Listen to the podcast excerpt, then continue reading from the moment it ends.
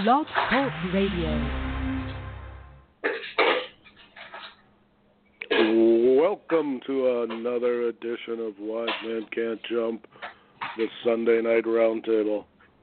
I'm your host, TD, coming to you live from the Great White North. I believe we will be joined momentarily by Mr. Nate Bush. What's up? West Virginia. There he is. And we're hoping to get Mr. Robinson on the line shortly. How's it going, Nate? Not too bad, man. Not too bad. Am I coming through good and clear? You sound spectacular, sir, like you're in my living room. Oh, good. Hold on. I'm adjusting my volume.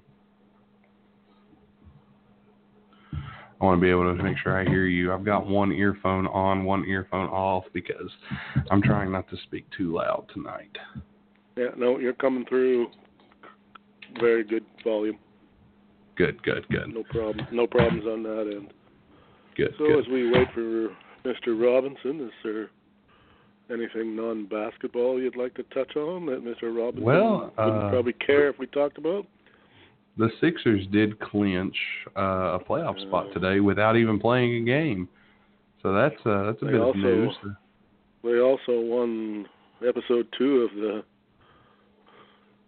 challenge. Yeah, it wasn't even close even. No, it turned out to be a rather ugly affair. Yeah, without Jimmy Butler, we're just not the same team. We got it close late after they called the dogs off, but we'll talk more about that on Wednesday for sure. Yeah, that's more of a flagship piece of material. Yeah, we'll definitely dive into that. As you can tell, I'm filling up a glass here with a nice carbonated beverage. How was the weather in Logan? I'm actually in Championship City right now. I'm in Chapmanville. Oh wow! You peek behind the curtain there. How's the weather in Logan? It's not too bad. It's not bad at all. It snowed a lot yesterday. Apparently, I've been in North Carolina for a couple. Or I left Saturday morning and went to North Carolina and spent a day down there doing some work for NCAA pro wrestling. And we have Mr. Robinson is with us, but continue. Although he's probably going to yowza you right out of existence. Nah, let him go ahead and yowza us in here. Hey, man, I don't know who the hell you all talking about. But Senator Tom, how's it going, buddy? Did Nate Bush say something about the NWA? It was very similar to the NWA. Senator Tommy, ladies and gentlemen. Yeah, man, I just, I'm holding the phone because TR, the other TR, the little pussy one from Pennsylvania, he's ordered some fast food, right? So I took the phone off him because I wanted to talk about, I was trying to think of a joke, but anyway, let me try to put it this way. What do you get when you put America's Most Wanted together with the greatest moonsault ever? I don't know. Stormy Daniels. Get it? Because of James Storm and Christopher Daniels. God damn, I'm funny. I just made that up right now, right quick. I didn't even have my throat's dry. Anyway, the son of a bitch got his food. I gotta go. We'll see you later, Wildfire. Oh, fuck. He took the phone. I don't know what he said. Yowza. There you go. There it is. How you boys doing? So, I have to ask for the thousands of people at home. When you go through a drive-thru with Stuttering Tommy Rich, what's the order like? Well, he asked if he could have a six-pack of beer, which is not available at Burger King on a Sunday night in Pennsylvania at 11:30. That's all. And you know, he put his headphones on. I told him there was a new Waylon Jennings song. He doesn't even know he's dead. But I put his headphones on him so he can't hear me talking right now. I told him there's a whole case of Coors Light and Labatt's Blue, and he's interested in trying that. And in his words, he said, I'll try to do an impression of him, but I don't know how good I'll do it. But in his words, he said, "I'll call a beer named after the blue meanie Brian Heffron." But I don't know how good of an impression I did of him. But yeah, so he's content for now. It's kind of weird that I'm traveling with him while I'm doing Uber and Lyft. But what a great visual, huh? No, definitely. All that scar tissue, not to be confused with Red Hot Chili Peppers. All that scar tissue in his forehead, not to be confused with that far hat. Anyway, play on words is going to be good tonight. I'm fired up, no pun. That came out accidentally, truthfully, because I am finally 99% over that week-long sickness. A lot of stuff happened today, and you know, I just feel good. I just want to get to the landline so I can give you guys a better connection in a couple of minutes. I think you sound pretty good. Good so far. Yep, I don't understand how your cell phone comes in so well and mine comes through so shitty. It just doesn't make sense to me. It could be the alien spaceship cover down in that state there, and or something else going on. That could be it. All the people wearing tinfoil hats. Around here, it wouldn't shock me. I mean, this is subdued Nate Bush tonight, by the way. We don't have a full power Nate Bush tonight. No, I'm here. Shitload to go through. Actually, ironically, I'm coming through it's not a dead zone, but it's a shitty zone for my area here in Drexel Hill, Pennsylvania. But I should shut up while I'm driving through it and listen to that Carolina trip for the rest of my way home. Well, I mean, if you want to hear about it, it's really not it's not really a wild Tom Robinson tale, but I will drop some details. Sure. Well, we hauled out of here early Saturday morning, headed for Clayton, North Carolina.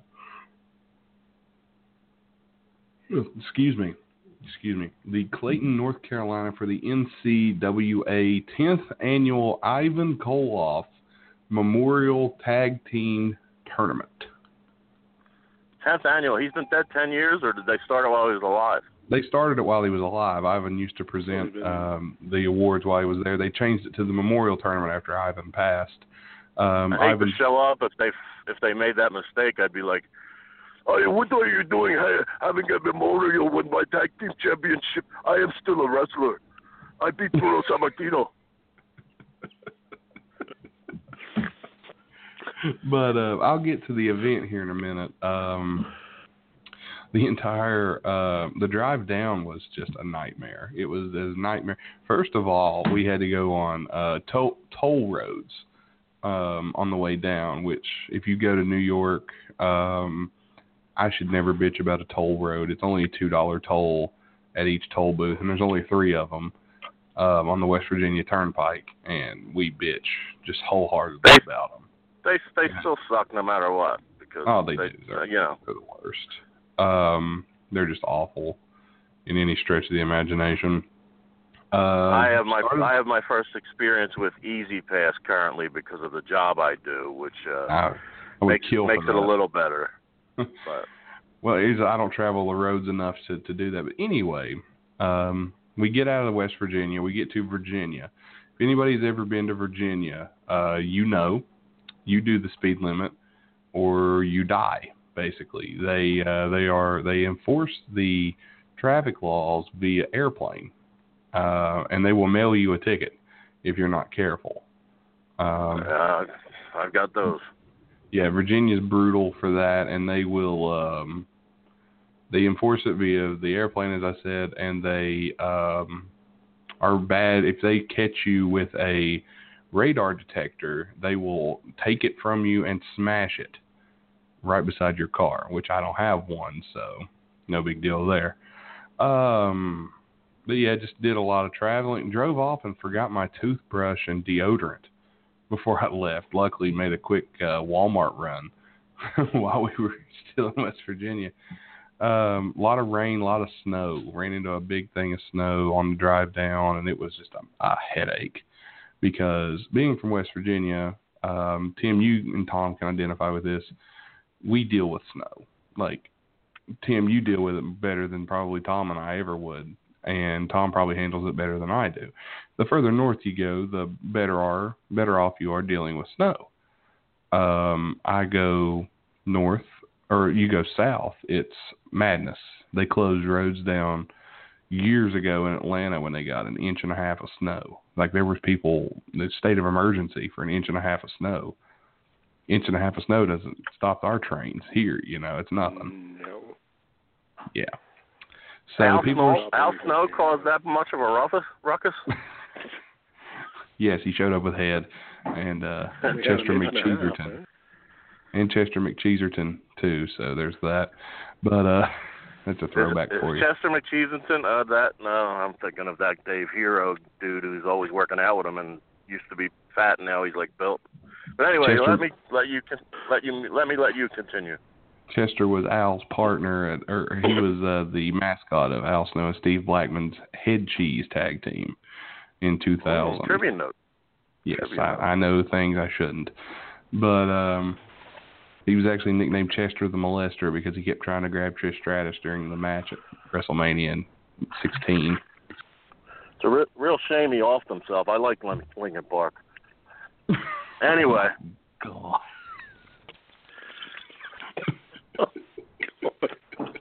He became so numb that I don't know. In the end, it didn't even matter. He just had a paper cut, and I guess he was crawling in his skin, and that's just what happens. But anyway, I like that one. Thank you. So we get down into North Carolina. Traffic's a nightmare because of the snow, and there's been a wreck, and there's construction work right in the same area. The wreck happened in the right lane, construction work in the left lane. So you're having to weave your way around the wreck back into road work. So it's a fucking nightmare if you've ever driven in anything like that. And we finally get to North. It's a 6-hour trip if you don't stop. And, of course, we had to stop, take a piss, get gas here and there, things of that nature. But because of the traffic, the snow, what is it, Tim? Hookers and blow. You call it what you want. I was going to stop for hookers and blow on a road trip.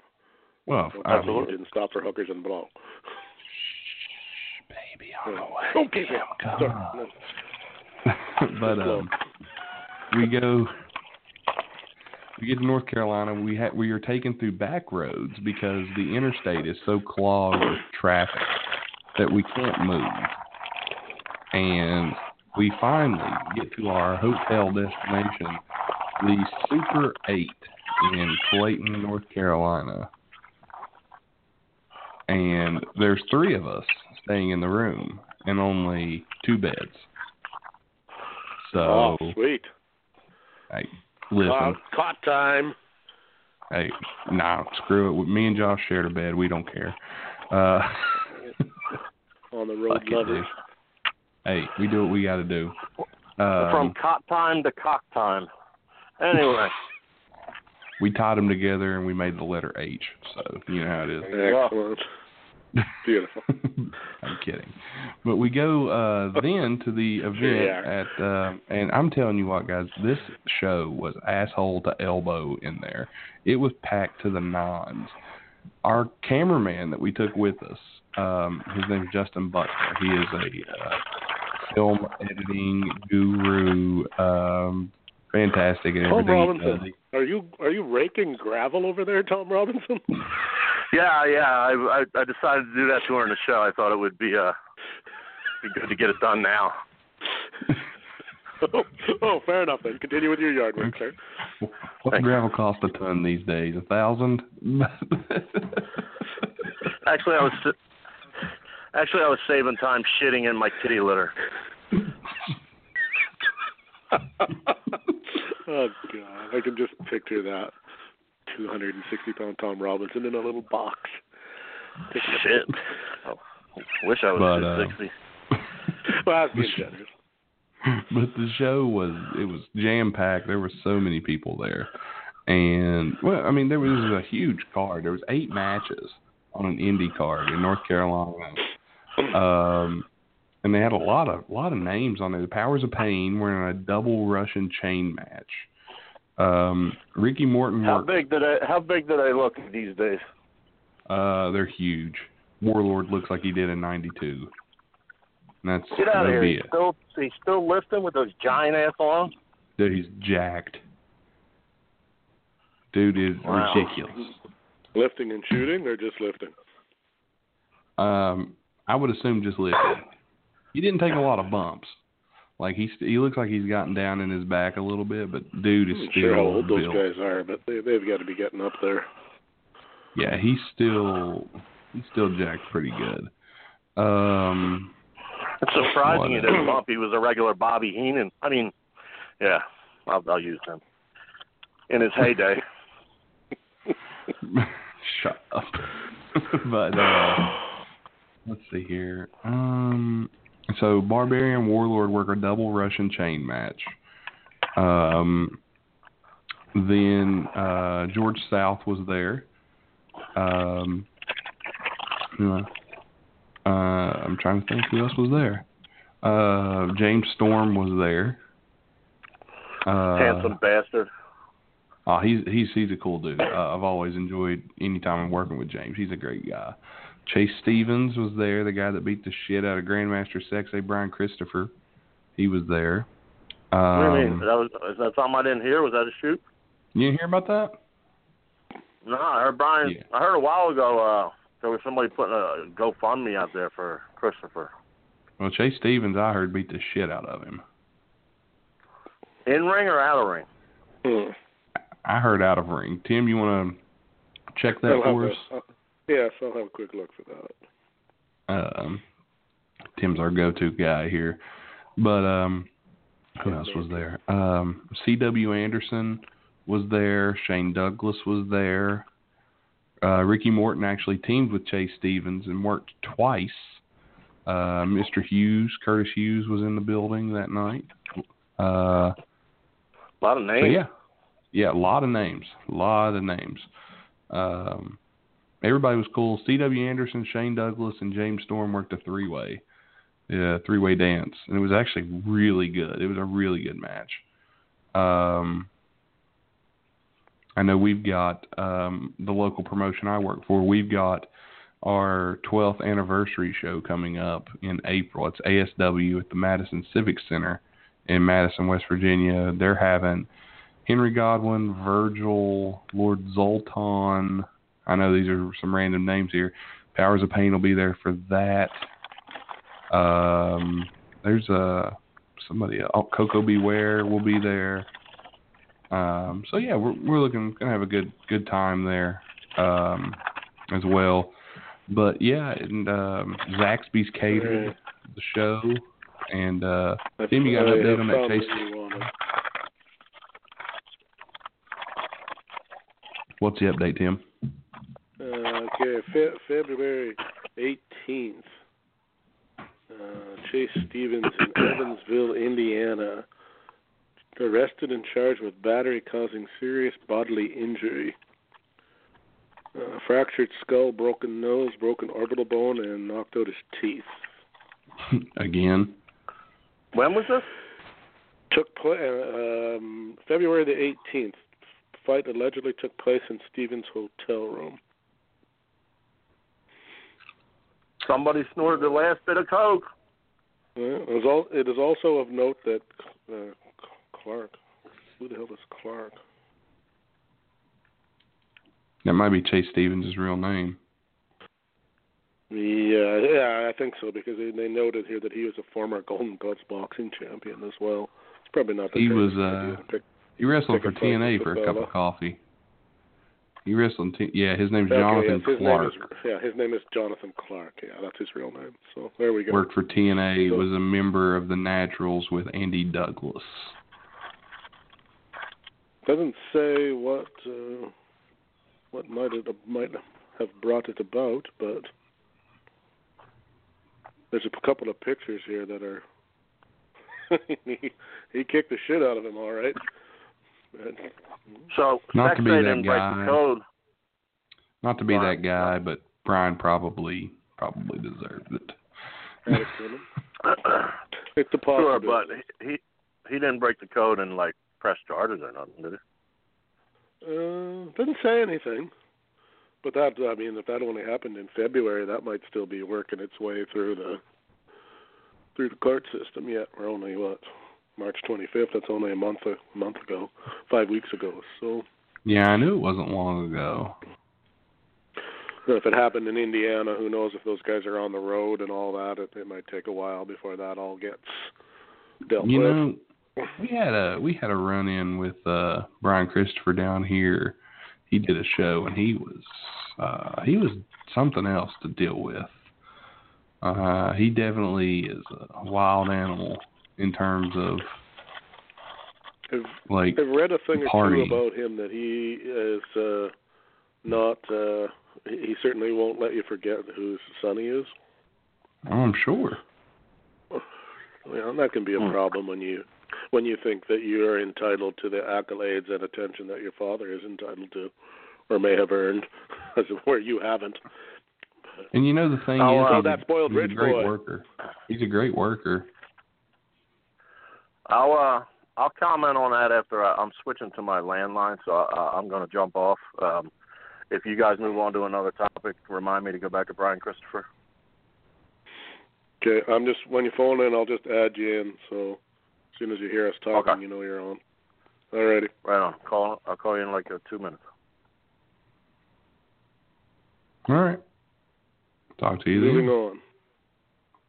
But yeah, we had. I'll wait till TR comes back before we talk about what Christopher did. But yeah, we had a lot of guys down there.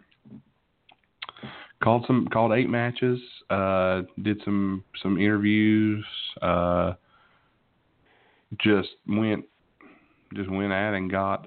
Did you acquire any swag? Actually, no, I didn't. How I did do not you buy any. Go to a wrestling show and not get? Okay, not buying any, I guess. But how do you not acquire some? It's not that bad, man. Well, most everybody's selling stuff, and yeah, you were just there to watch.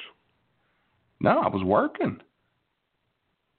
Okay, well, that's what I thought. Man, I would think somebody would have handed you something, even from the promotion, for God's sake. I mean, we got paid. That was enough for me. Although you got paid. So I guess you can't really complain too loudly about that. No, man. Yeah, I made more. I made a pretty nice little chunk of change. I'm not going to divulge what I made. No need to. Yeah, anybody wants to know what they get paid for doing that job, they should go do that job. Yeah, I mean, I'll tell you this: it's enough money to where I'm paying. I got a bill due this week that's getting paid because of it. So, and then of course they won't get paid as much as you did because you're Nate Bush. Well, I'll tell you this: between me and if we encompass all production that gets paid, it's 3 guys, and the way we get paid, we make more than the guys, probably some of the indie guys taking bumps. You're right up there. Yeah, I thought you were like up in the JR money. Not quite. We haven't raised our. I don't know.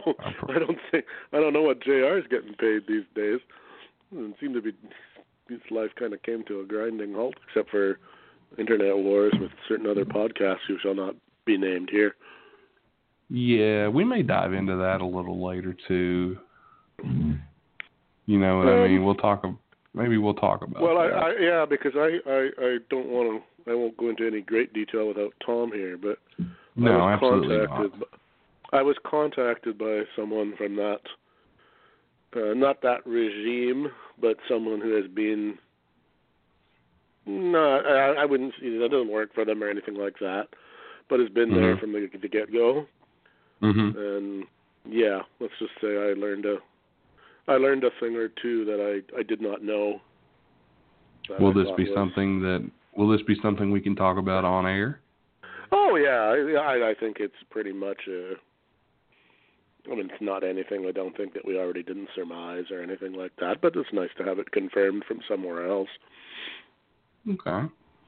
Well, that'll be interesting. I'm looking forward to what you. And I won't give names or any of that. I won't throw anyone under the bus, and I won't throw. No, absolutely not. So that we would never ask you to.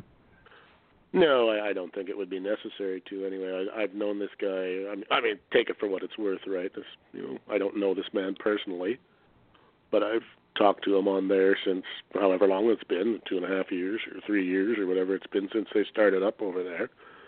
Yeah. And yeah, he brought up a few things that he saw that others had said.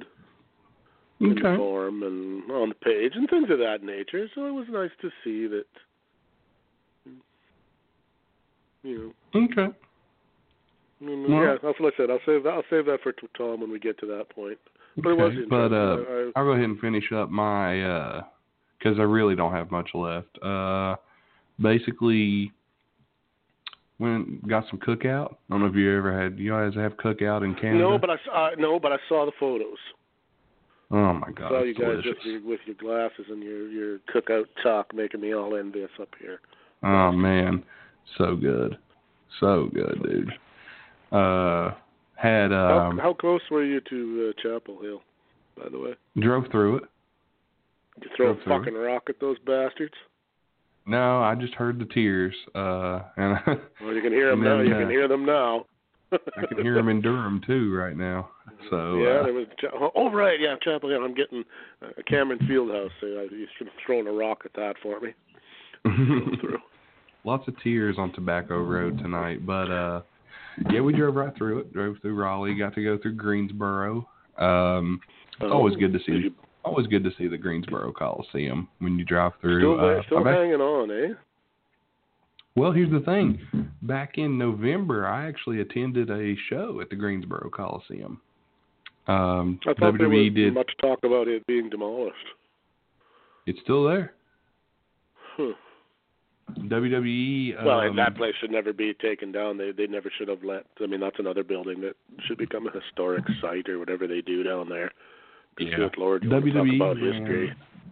WWE ran Starrcade there this past November. They did like a house show. Maybe they called it Starrcade. I might remember be getting that confused with something else. Yes, but I think I'm getting that might confused with the Louisville Coliseum. They did one at the Garden, Louisville Gardens. They haven't done a show there in years. There's one of the infamous ones is scheduled for, or they don't use anymore. That's the Gardens. The Gardens doesn't get used anymore. That might be what I'm thinking of. But WWE did the show in Greensboro, and they did Starrcade, and they had Natalya versus Charlotte for the women's title in a cage. They did. It was basically the good name of Starrcade. It was actually a good show. I actually really enjoyed the show. You are much more in touch with the, I guess probably because of your indie work and that sort of thing. You're much more in touch with the current product than I am. I find most of the WWE anyway annoys me. I don't keep up with WWE as much as I used to. Like it used to be every Monday night. Don't ask me. Actually, when TR gets back on here, remind me. I'm going to tell you a quick story about how deep my love for pro wrestling ran at one point in my life. How deep is your love for pro wrestling? But yeah, we traveled through Greensboro, through Winston-Salem, and made it home this evening in time to watch the end of the first half and the second half of the Duke-Kansas game. And it was a very good game.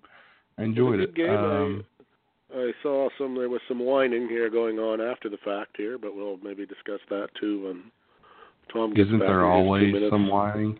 Oh, okay, but if there's one franchise in the world that cannot squawk about decisions going their way, it's got to be Duke. Oh, for sure. Come on. What, were they mad Grayson Allen didn't get a hip check or a body check? No, but they insist that there was, I think it was one blocking or one charge that was called and one when the ball went out of bounds. Yeah, the call gave it back to Kansas. They were all wild about that, and there was no way that call was right. But I'm like, I don't know. That looked pretty right to me. I'll tell you this: the blocking call, his right foot was moving somewhat. It was close. But if they would have called it so bad that if they would have called it a charge, I wouldn't have argued. No, nobody would have said a word. But it wasn't so god awful that it was like, oh my God, how could they? Yeah. I mean, what did they say? That was only Duke's fifth foul of the half. Yeah, I mean, Duke only. So yeah, Duke, they were getting shafted by the refs? I don't think so. Yeah. It's not like the West Virginia fans West Virginia was in the double bonus before the halfway point, you know, in their game with Villanova. And I'm not blaming the refs at all. So they get a certain amount of calls and non-calls by reputation, and that is how it works to some degree. They're Duke. They are. You know, Duke doesn't. You know, when there's a benefit to be given, I mean, and especially at home, with the crowd and all the rest, they get it. But, here we go. Mr. Robinson is returned. Yep. Sorry, TR. Missed you there, dude. I heard a little bit about charge, and I didn't know what you were talking about. I guess it was that North Carolina or Kansas Duke game. Yeah, it was. We were just mentioning that the Duke fan base is up in arms that they got shafted by the refereeing, and we were just discussing that really, while it was a marginal call, it wasn't a horrible call, and it certainly didn't decide the game or anything. So that game went to overtime. That fucking dude Newman. The dude Newman just forgot who he was and turned into Donovan Mitchell all of a sudden. He really did. Well, and they didn't. Here's the thing. That game went to overtime. There were no controversial calls in overtime. You had the chance to win the game.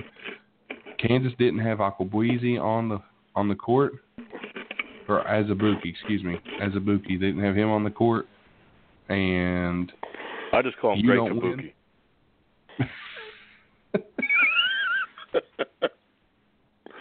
Oh, they got fucking Nate Bush popping like crazy tonight. That's good. That's good.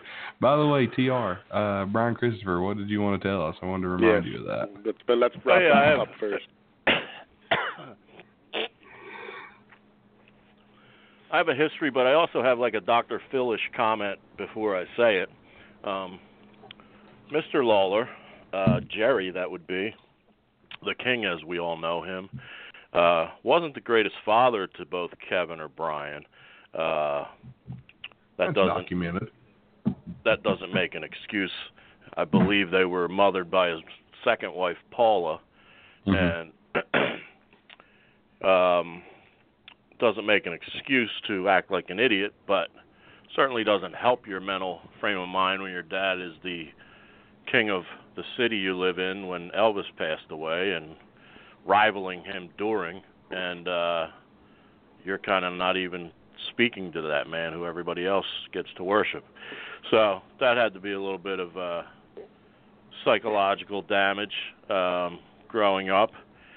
He got in the business. He was too small. Did steroids right away. That was obvious. So that's my defense. I hung out with Kevin a lot, too, when he lived up here with Eddie Gilbert and Doug Gilbert. But more stories for another time. But my run-in with Brian, I already knew Jerry, and I figured I didn't know of Brian's reputation. Brian, it was the second show in Minnesota in '93, and I was with Candido against Brian Christopher, and we went over to match. And I've said this story before on 605. Brian Christopher in 1993 was cocky. I mean, if he's still cocky in 2018, he was already cocky in '93 when he really didn't have any reason to be. But chewing gum, when you go through the match in the back, you know, you separate yourself, and then whoever will give you the finish, the promoter, and then you let the ref in on it and whatever if he has to do something. But it's usually just the wrestlers, and I happen to be a manager taking some bumps and shit, so I was there too. And it was Candido and I standing next to each other, and Christopher standing facing us and chewing gum, looking right through the middle of both of our heads, not in either of our eyes or seemed to be bored, and Candido was creative with matches. He'd be like, okay, we'll do this and blah, blah, blah, blah, blah, and then this spot, that spot, and then ref bump, my manager will come up and blah, blah, blah, blah, blah. Didn't say a word. What the hell happened there? Sorry. Sorry, I thought something came crashing down. So he's chewing gum, looking straight through us, not at us. And then as soon as Candido gets done, this whole 10-minute spiel, it's less than that, but it seemed like 10 minutes. He goes, keeps chewing his gum and says, all right, this is what we're going to do. And totally blew off everything Candido said, like he didn't even listen to a word. And Candido got kind of hot, and, there wasn't, like, super heat or nothing, but it's the first time they worked. They ended up working together in WWE and probably ended up whatever. But at that juncture, Candido said, and I wasn't the 285-pound buxom killer that you know right now. I was, scrawny TR Shock in 93, just coming off all kinds of crazy sexually transmitted and got, what do they call it when you fuck animals? Bestiality? Yeah, that's it. Bestiality-related illnesses. I don't know what was going on with me, but I got sick, and then I got better, but I was still scrawny. That's where I was going. So Candido, when we walked away, we kind of agreed on whatever we were going to do. And he goes, I'm going to throw him outside, put him on a table, and slap the shit out of him. I mean, slap him. And I go, are you going to fucking come to my aid? And he's like, yeah, I'll fucking kill that guy. So I slapped shit out of him when he was on the table. And then afterward, everything was cool. I guess Candido threw him around a little bit with that crazy-ass strength he used to have. And he respected us afterward, and he was nice afterward. So I don't know. Maybe he needs an ass-kicking once in a while to learn respect. I don't know. Well, that's it. I got a Brian Christopher story. I can actually contribute to the conversation for once. So I don't know if you guys remember the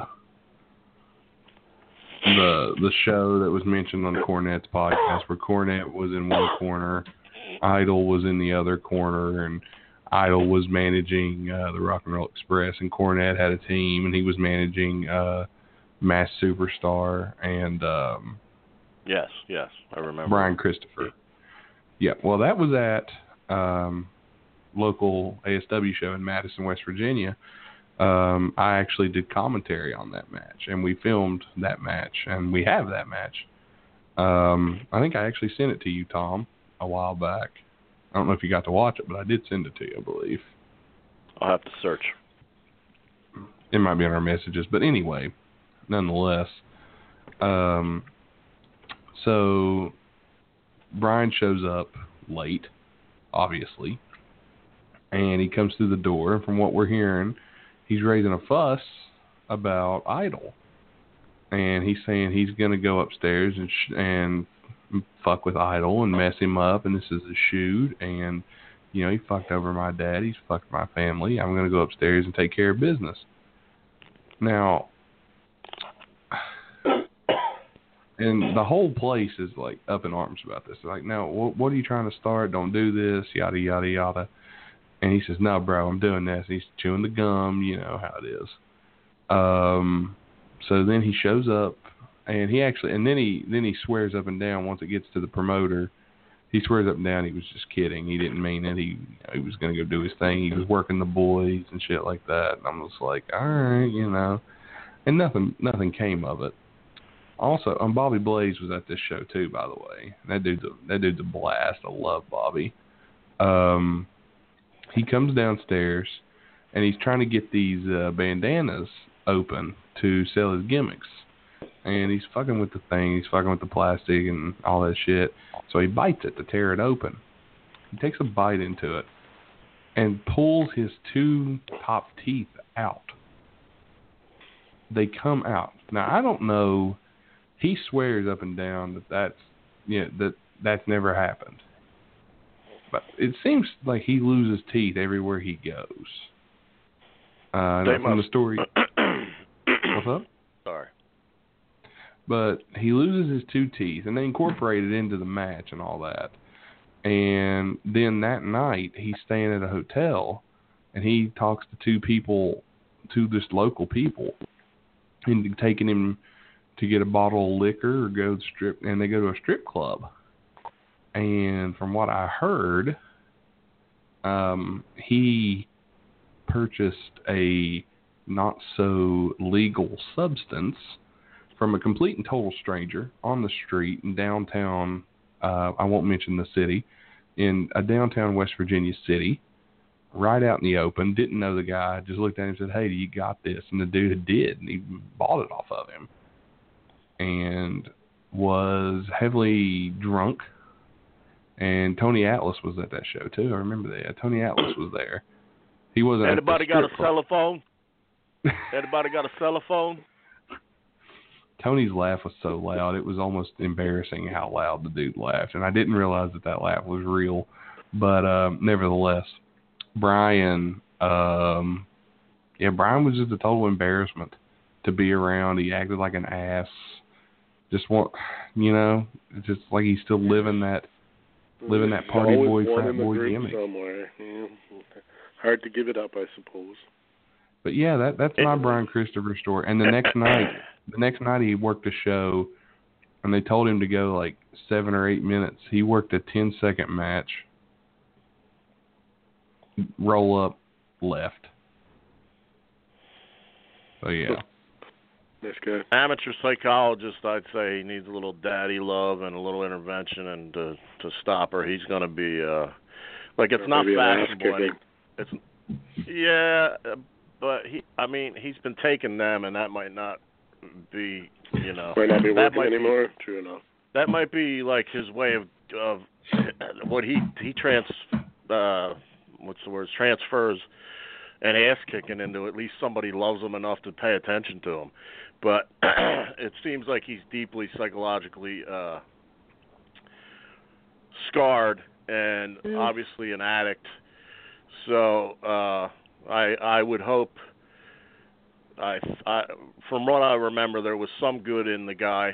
So I would hope that he would take advantage of that WWE lifetime philosophy of going to rehab before it's too late. It's not fashionable to overdose anymore in the business, and he's only about 42-ish, I would imagine, 43.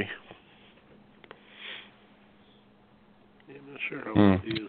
Something like that. He's been around for a while, but he can't be much more than that. If he's older than that, it can't be by very much. Scotty Too Hotty and Brian Too Teethy. Oh, Mr. Christopher. He is 46 years old. Yeah, that's so old enough to quit acting like a jagoff. Anyway, yep. Yeah. Time to get your shit together, at least somewhat. Anyway. Yeah, for sure. So we talk about NBA on this. Flagship show, and the network is named Wide Men Can't Jump. For our new listeners that might have bought my promos on while I was driving about 20 minutes ago to tune in.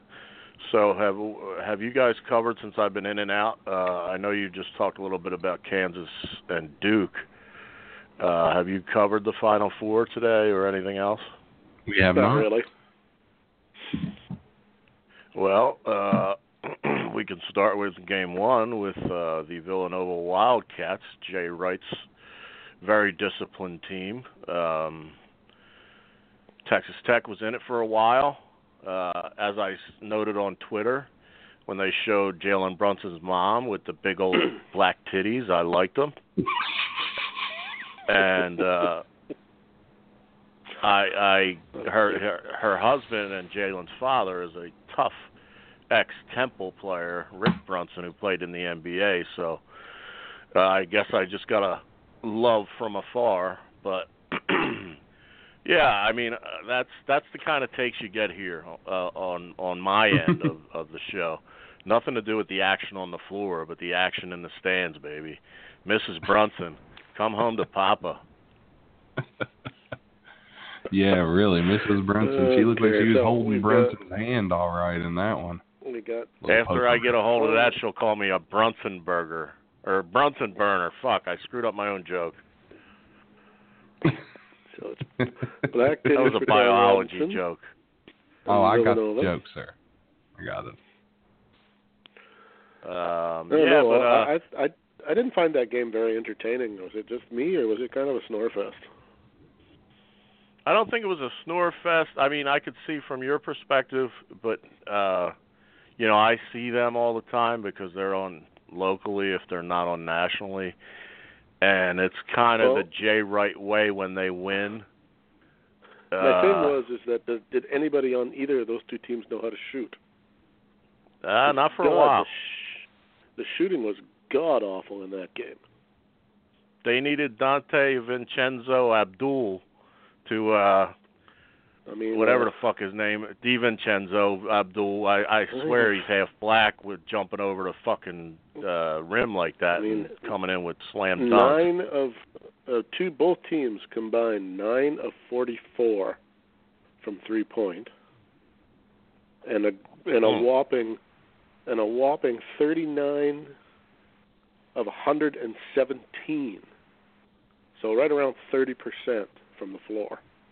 That's god awful. It's god awful. There was 117 shots and that little points too. But yeah. I mean, one goes with the other. But Nova was they couldn't miss against West Virginia. I'll tell you that. They were red hot from the free throw line though. They were 82% from free throw distance. Mind you, Texas Tech didn't get very many free throws, but 14 of 18 for Villanova was 29 of 35 from the stripe. See, for those dumbbells that don't listen to us guys, we've been saying since our, our test episode, the value of guys like Marcus Smart and T.J. McConnell who do the little things like make free throws, play defense, rebound, pretty important, etc. Well, I'll tell you, I'll give you this. Finish up, and then I'll throw my nickel. No, I'm finished. I was just gonna. Watched today. Now, I'm not too big on the coaches because I don't follow it as closely as you guys do. But I know who. I believe it was the Kentucky coach. Which is what, John Calipari? Is that correct? Yes. Yeah. Okay. They interviewed him. I believe it was after Kentucky lost, and he said something that you guys have been preaching. Not quite in the same words, but the idea was the same. He said, "What do you require to win at the college level? Do you require 4 bodies and a superstar? 3 bodies and 2 superstars, or do you require 5 basketball players?" That's what he said. Which his statement? That's what he said. That was the reason we lost. He said we've got a bunch of kids out here that are probably going to turn into superstars, but they did not want to do the little things, the stuff that doesn't maybe make the score sheet or that other people don't notice unless you play the game. They didn't want to do those things. They wanted to be superstars, and that doesn't get it done. If you ask Calipari that behind closed doors, they just said, "What did you need? Why did you lose this year? What did you need to make it happen?" He'd probably said another $125,000. Probably could have got a better seed because we got to such a crappy seed. We always get the crappy seed. Crappy seed. They had what was it? They had the 5. They had the easiest. As it turned out, they should have steamrolled right into the 4. There was no reason for them not to. Hold on. They had the 5 seed. The 1 seed lost to the 16. The 2 seed lost to the 7. The 3 seed, who was the 3 seed? Lost to Tennessee? Yeah, Tennessee lost their second game to Arizona. They had no reason not to walk. Loyola, right to Arizona lost their first game to Buffalo. Yeah, they didn't have anybody that should have beat them. Nobody. Kentucky was the highest seed from that region to go to the Sweet 16.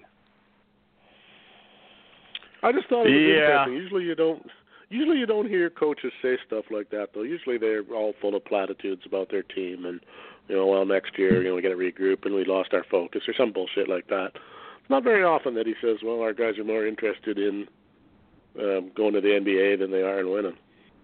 Yeah, it's being honest. Well, they, you know, I'm not going to say to their credit, but I'll say to their credit in the context of they couldn't put it together, all those star freshmen, for the whole fucking year. They barely, you know, won enough games to get in there. Then they finally started to look a little bit like a team and won their conference tournament and won a couple games. But it was just a little too little, a little too late. It's the SEC, for God's sake. They still sucked. They were losing. The SEC tournament. You can't give them credit for winning that. That's like being the prettiest guy in prison.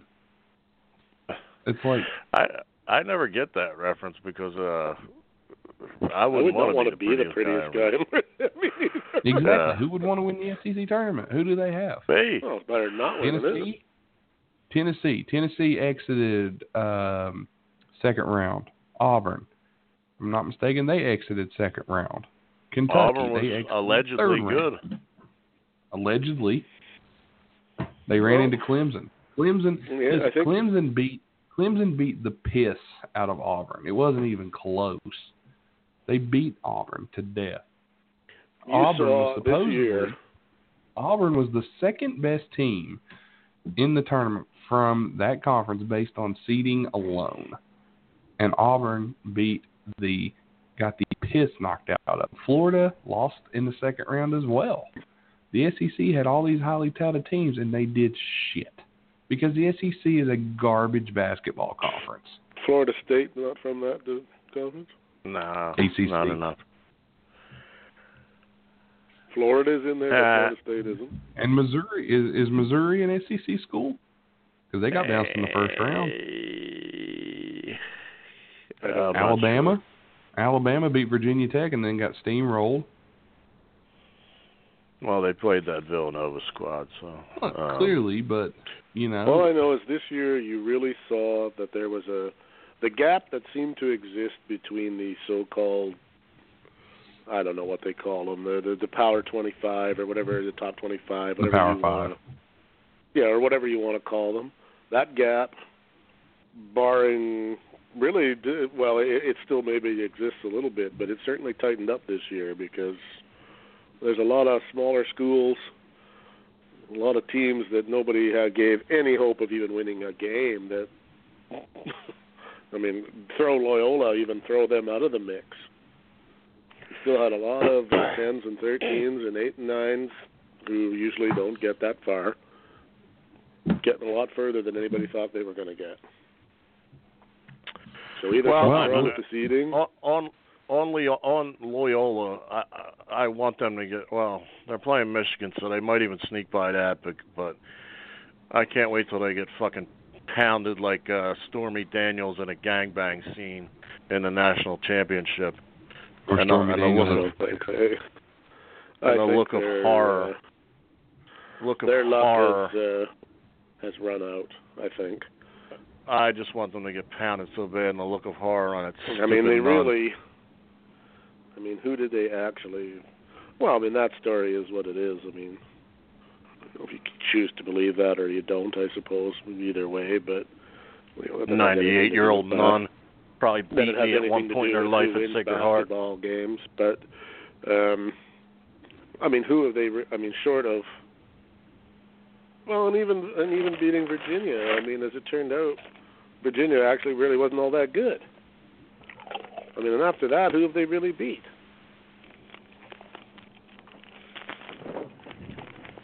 Well, no, they didn't play. They didn't beat Virginia. That was UMBC who played Virginia. Who did Loyola beat? They beat Miami. Miami. Okay, Tennessee, which I don't know enough about Tennessee to know. I mean, and then Nevada. And then Kansas State. Well, I mean, okay, not horrible teams, but we're not, you know, not traditional powerhouses or anything either. So how good are they? Kansas State beat Kentucky. Kentucky was supposed to be the favorite heading into the Sweet 16. Kansas State beat them, and Loyola had no issue with Kansas State. See, and I don't think Kentucky was anywhere near as good as anybody thought they were. There were seven SEC schools in the tournament this year. One made it to the Sweet 16, zero to the Elite Eight. I think you're. Granted, I'll concede the point that it was a bad year for that conference, but I don't think it's a bad conference. But compared to the ACC, compared to the ACC and the Big 12, they're clearly run third for basketball. Now in football, they're probably the best, but for basketball, they're really top heavy. They're Kentucky.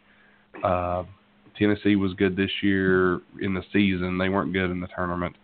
And Florida's usually all right. Florida hasn't been the same since they lost that squad that had Al Horford, Joakim Noah, Corey Brewer, and that bunch. They're and really Billy Donovan. Heavy. Yeah, you lose Billy Donovan, you've lost your program. But like I said, they're top heavy. They're top heavy in football, if you ask me.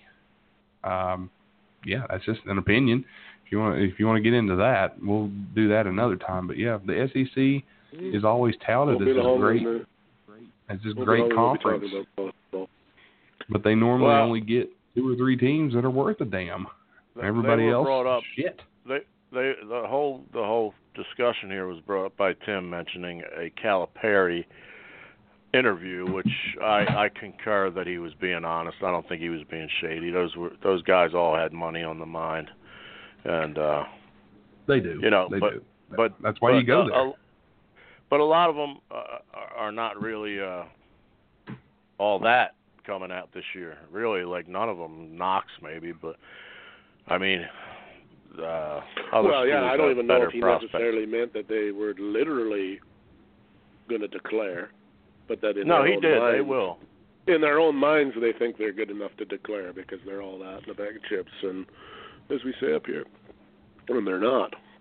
There's not one single player that's a senior or that has thus far declared for the draft that I'm seeing that I'm going, man, I really need to get him for my NBA team. It's not there.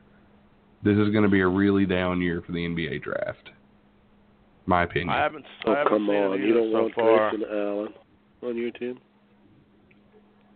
God, I have a 17-year-old nephew. I say that tongue-in-cheek. If I needed somebody to come in and lay the hands to somebody and just get if I need a white guy to beat the shit out of somebody, I'll call Bill Lambier. Yeah, at least he's actually intimidating. Fight. At least Bill Lambier will actually fight somebody. Grayson Allen will just trip you, untie your shoe, and my fiance looked at him.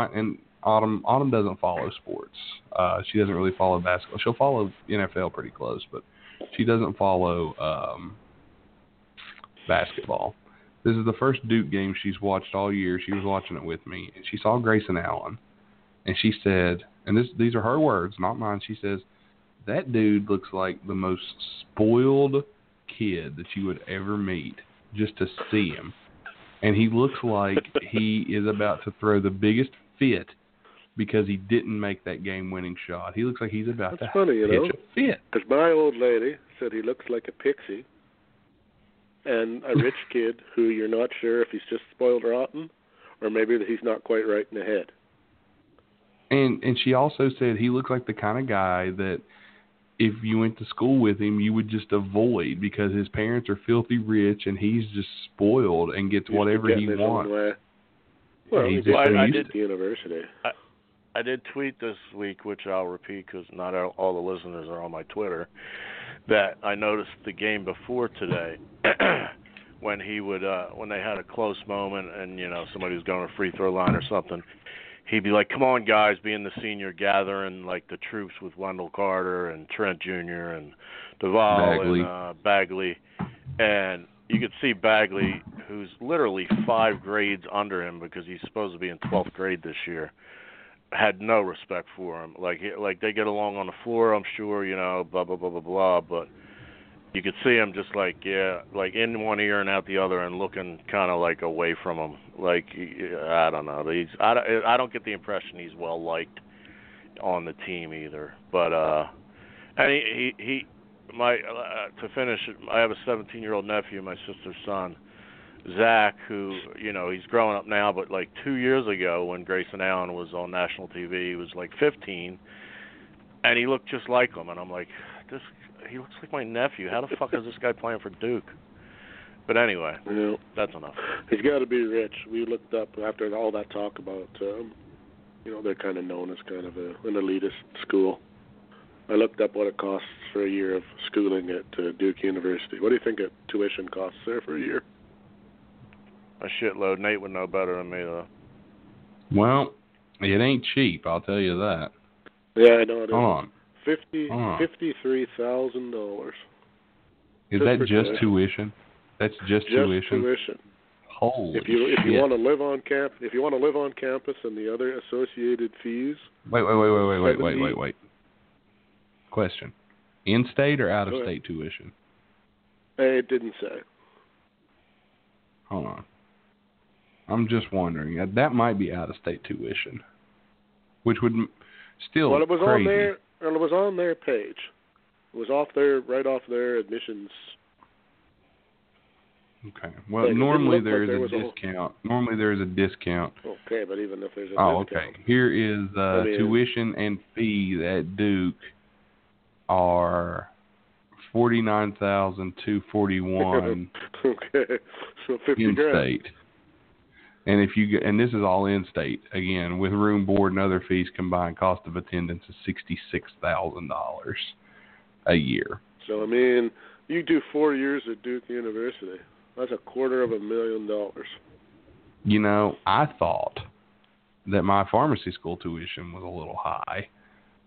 Shit, that's just absurd. That's for an undergrad degree. Then to take that a step further is somebody gave you a 4-year scholarship to go there, like for the basketball players anyway. Why in God's name would you not finish those 4 years? Unless you're not academically capable. That makes no sense. Well, why would you take that and throw it away? Finish your play. If you're that good, play and finish and go to the NBA anyway and make your money. But why would you pass up a opportunity to go to a school that obviously most of the free world couldn't go to even if they wanted to? Different situations. Too long of a topic for this wrap up. Maybe if you're, there's probably some reasons, but it just strikes me as, you know, I sit here and think I would have killed to have had that opportunity like that if somebody would have offered to pay. Hell, I'd have been happy to go to the local college in my hometown if somebody would have paid for it. And I got to play sports on top of it. Yeah, really. Yeah. But like you said, moving on. However, I will say this. Grayson Allen, he grew up an only child. So there could be another. That could throw another little monkey wrench into your. That could be a lot of reasons for. He did have a semi-adopted brother that lived with him, but basically they took him. Disappeared on a family vacation one year. No, he's still there. I was actually looking here. I wanted to see like how much. I was hoping to find out if his parents had a lot of money, basically. And that may sound mean, but we're trying to dive into this guy and figure him out. And but him being an only child, that says quite a bit, as far as I'm concerned. That says a lot. You know, he did hit a three when it meant nothing, or maybe it was a two. It was a long jumper at the end, just to pat a step. But had he not, his last two open looks from three that meant a lot were fucking clunkers. There was no like hand in his face. Okay, why? So that why at the end of that game? To get back to basketball, why at the end of that game was when they had two timeouts left? Why was he taking that shot? Why was that the plan, or was it? It's hard to tell. I mean, Krzyzewski might have said he's a senior. I have faith in him as more of a faith in a young man. Krzyzewski's like fucking nice guy, proper and prim, sometimes, you know, at his own expense. The obvious guy that should have had the ball shooting was Trent Jr., who was like sticking anything that came his way from like half court and whatnot. But I'd imagine, you know, he wanted the senior, the cool, calm, collected 4-year guy to have the ball in his hands. And he had an open look. And then he got it again and had a second open look and clanked them both. So... Christian later. See you later, Grayson. It's going to be an interesting discussion whether he is a first rounder in the pros or whatever. Deceptively, he's got a decent body. He's thickened up over the 4 years. You can't tell by that little homo face. I got to stop with the slurs. With that little, because people don't get that I don't mean it that way. But he's got that little pussy face. Yeah, sure. That's it. That's the way to do it. But it's not a slur. It can't be taken as a slur unless all of a sudden I get a protest of a bunch of vaginas that are offended. We'll have the Philadelphia Uber drivers for pussy. Will be my cat is offended, sir. My cat is offended and would like you to retract that statement. Yeah, it will only be referred to as a cat, not a pussy. Feline in the pinch will do. Yeah, I never would have guessed he was 6'5" and 205 pounds. I didn't think he was that big a guy. Looked a little thicker than that today too. He might be up to like 215. That's just what they're pushing him as. Here's my issue with him. He's going to be 23 years old when the NBA season starts. That magic number that we talk about on the show is 24. Of figuring out your role in the NBA. Grayson Allen isn't. Or Kiefer Sutherland's role of a lifetime. Yes, that's Jack Bauer. Yeah. Grayson Allen, he's not going to be able to figure his way in the NBA by 24. He's old. I don't think he's going to have a lot of success. And he won't be the hero. He's not good enough to come in and make immediate impact. A 23-year-old role player who may sit on the end of the bench. Well, you know, there's 60 players to be drafted, and there's the Popoviches of the world that like taking weird people like him. I just, as of right this day and date and time, you know, I don't see him. Sniffing the lottery or maybe even sniffing the first round. But I don't know. We'll talk about that. I don't know why you'd want him. But there's always somebody, like you said, looking for a project or because he is got some name recognition. And he's not horrible, but... I mean, I'd take a chance on him in the second round. I don't waste a first-round pick with him. Not at all. Too much controversy, too much unwanted attention, too much... bluff or not enough payment. You know what I mean? Not enough payoff. On that note, how many more years does Duke let before they finally boot Krzyzewski out of there?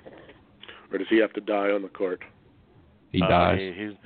He never gets booted, but he's royalty. It's his choice. But okay, let me rephrase that question. Should they be thinking about getting rid of him? No way. No, I don't think so. He next year because of his nature and his or is he just respect. Such a name that even if they never, I mean they win a little bit, but let's be honest, they don't win anywhere near as much as they should.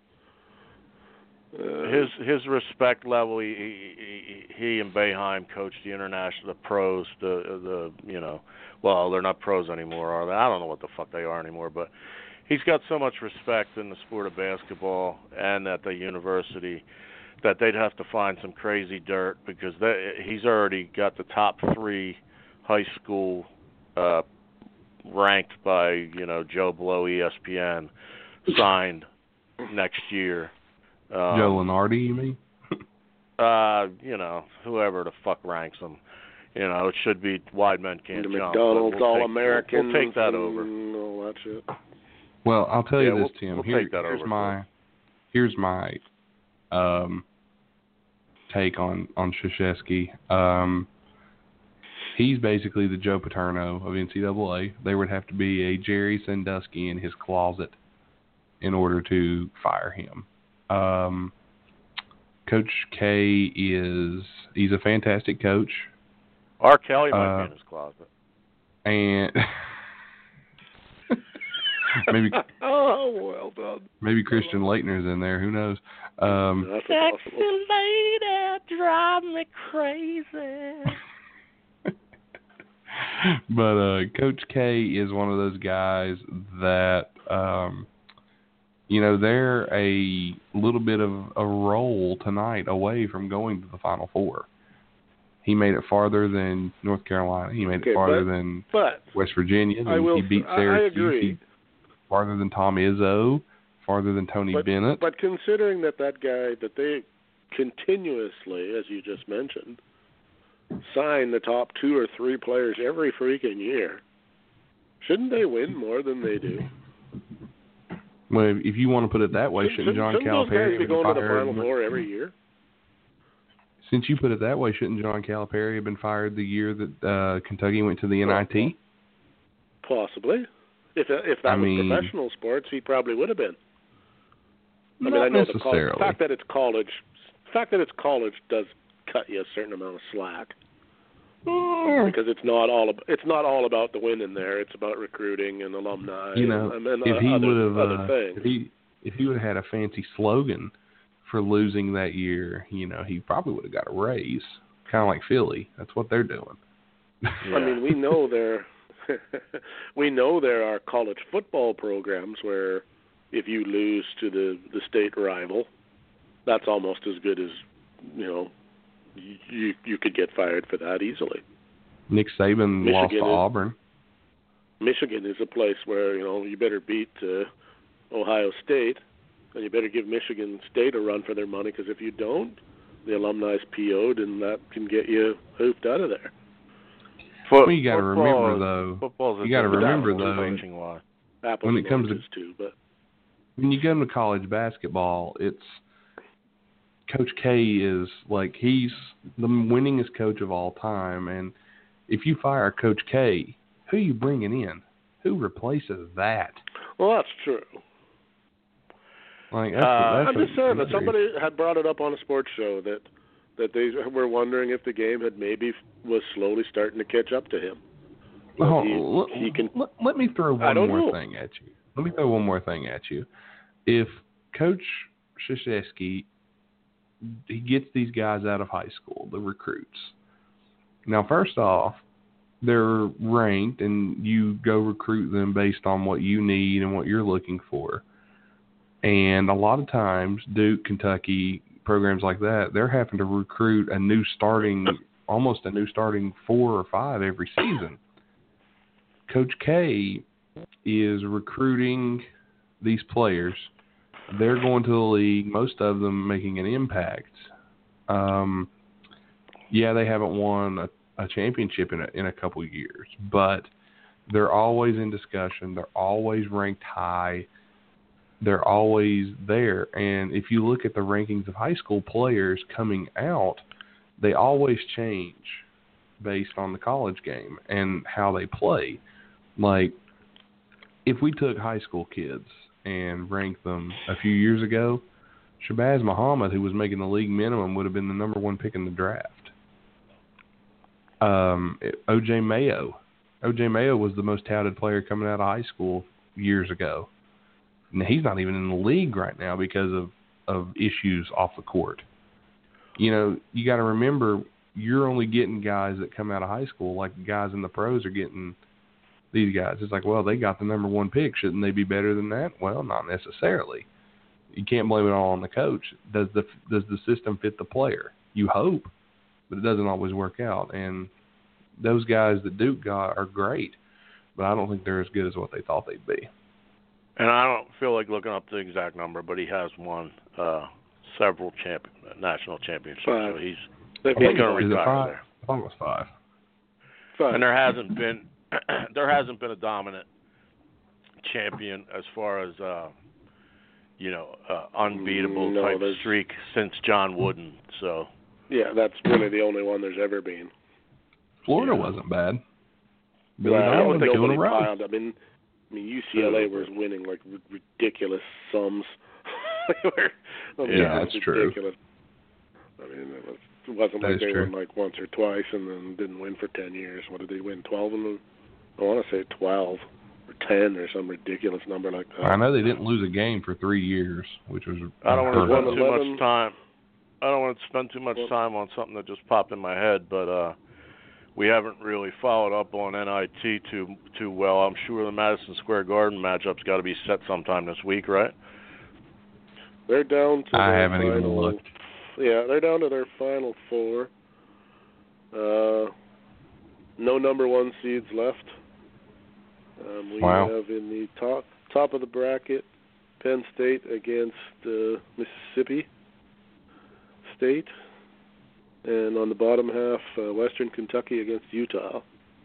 And those games are Tuesday for anyone who's interested.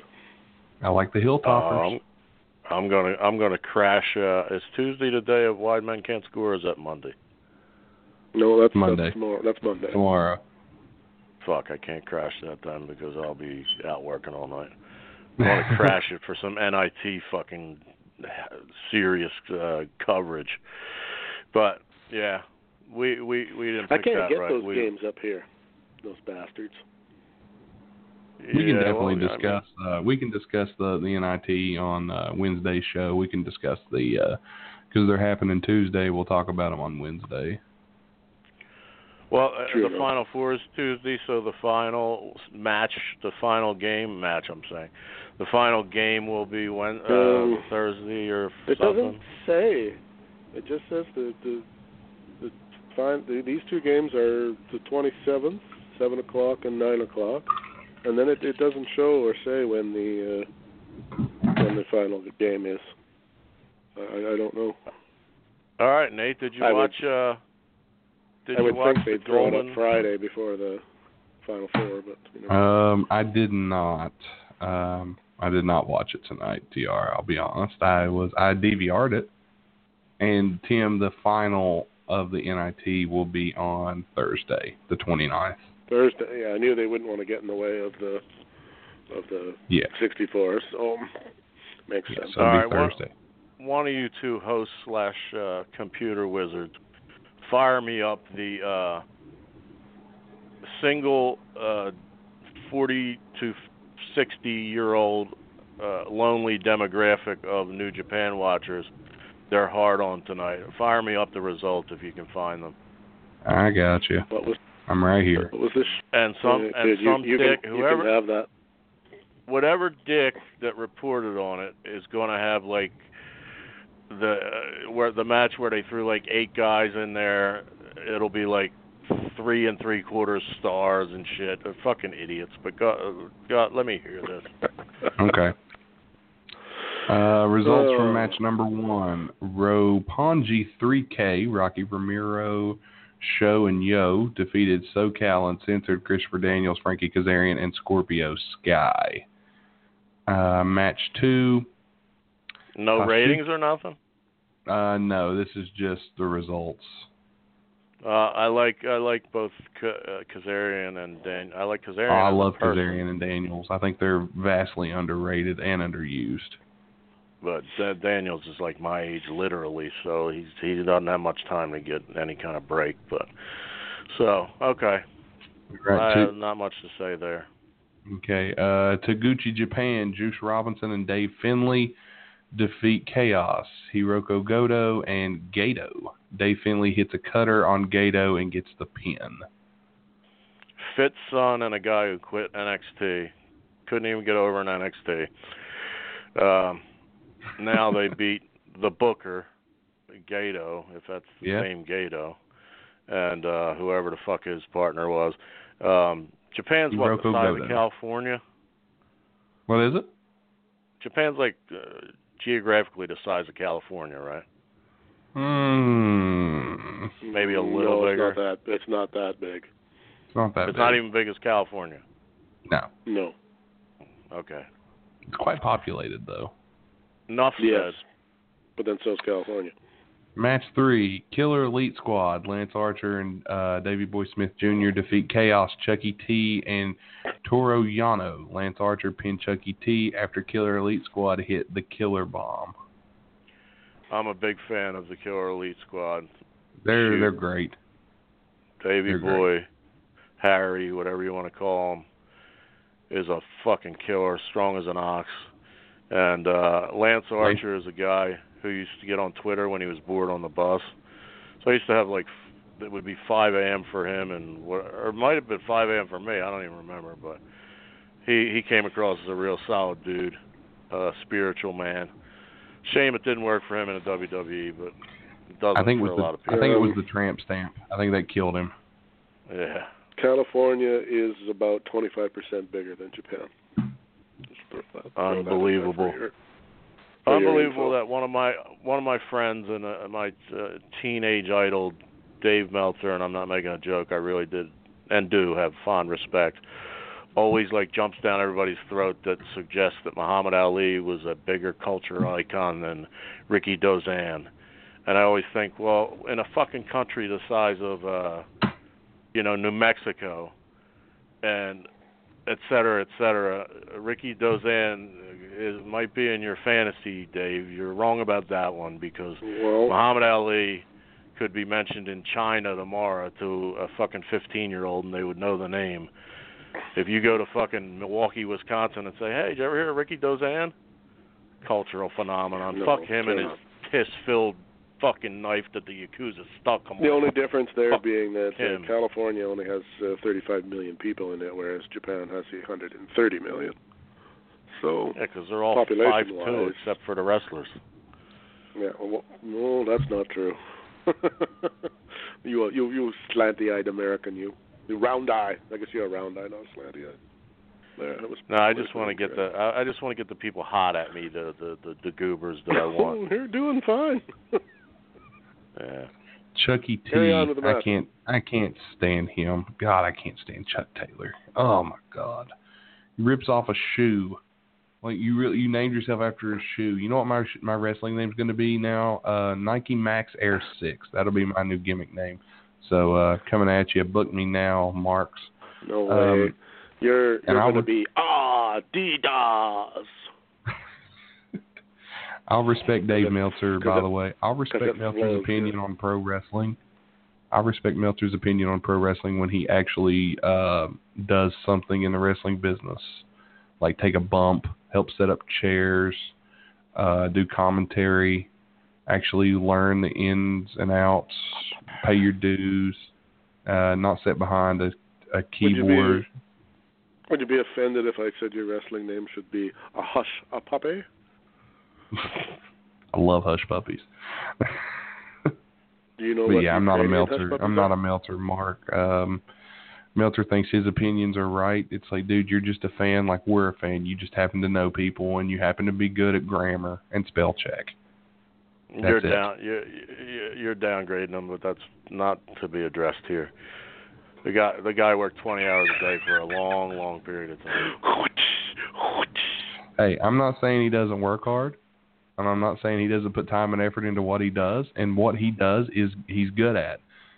But his opinion on pro wrestling doesn't mean shit to me. It's only an opinion. It's an opinion. Much like Wide Men Can't Jump about basketball. Anyway, moving on. Fair enough. Bullet Club, Cody and Marty Scurll defeat the Gorillas of Destiny, Tama Tonga and Tonga Lee. I must have missed something. I thought the Gorillas of Destiny were in the Bullet Club. I guess I didn't keep up with it. According to this, Cody cuts a promo saying the Bullet Club is fine, but Tangaleo said he wouldn't deny the Long Beach fans a match. Cody gets the pin after hitting Crossroads. Maybe the Tongans pulled a Pearl Harbor.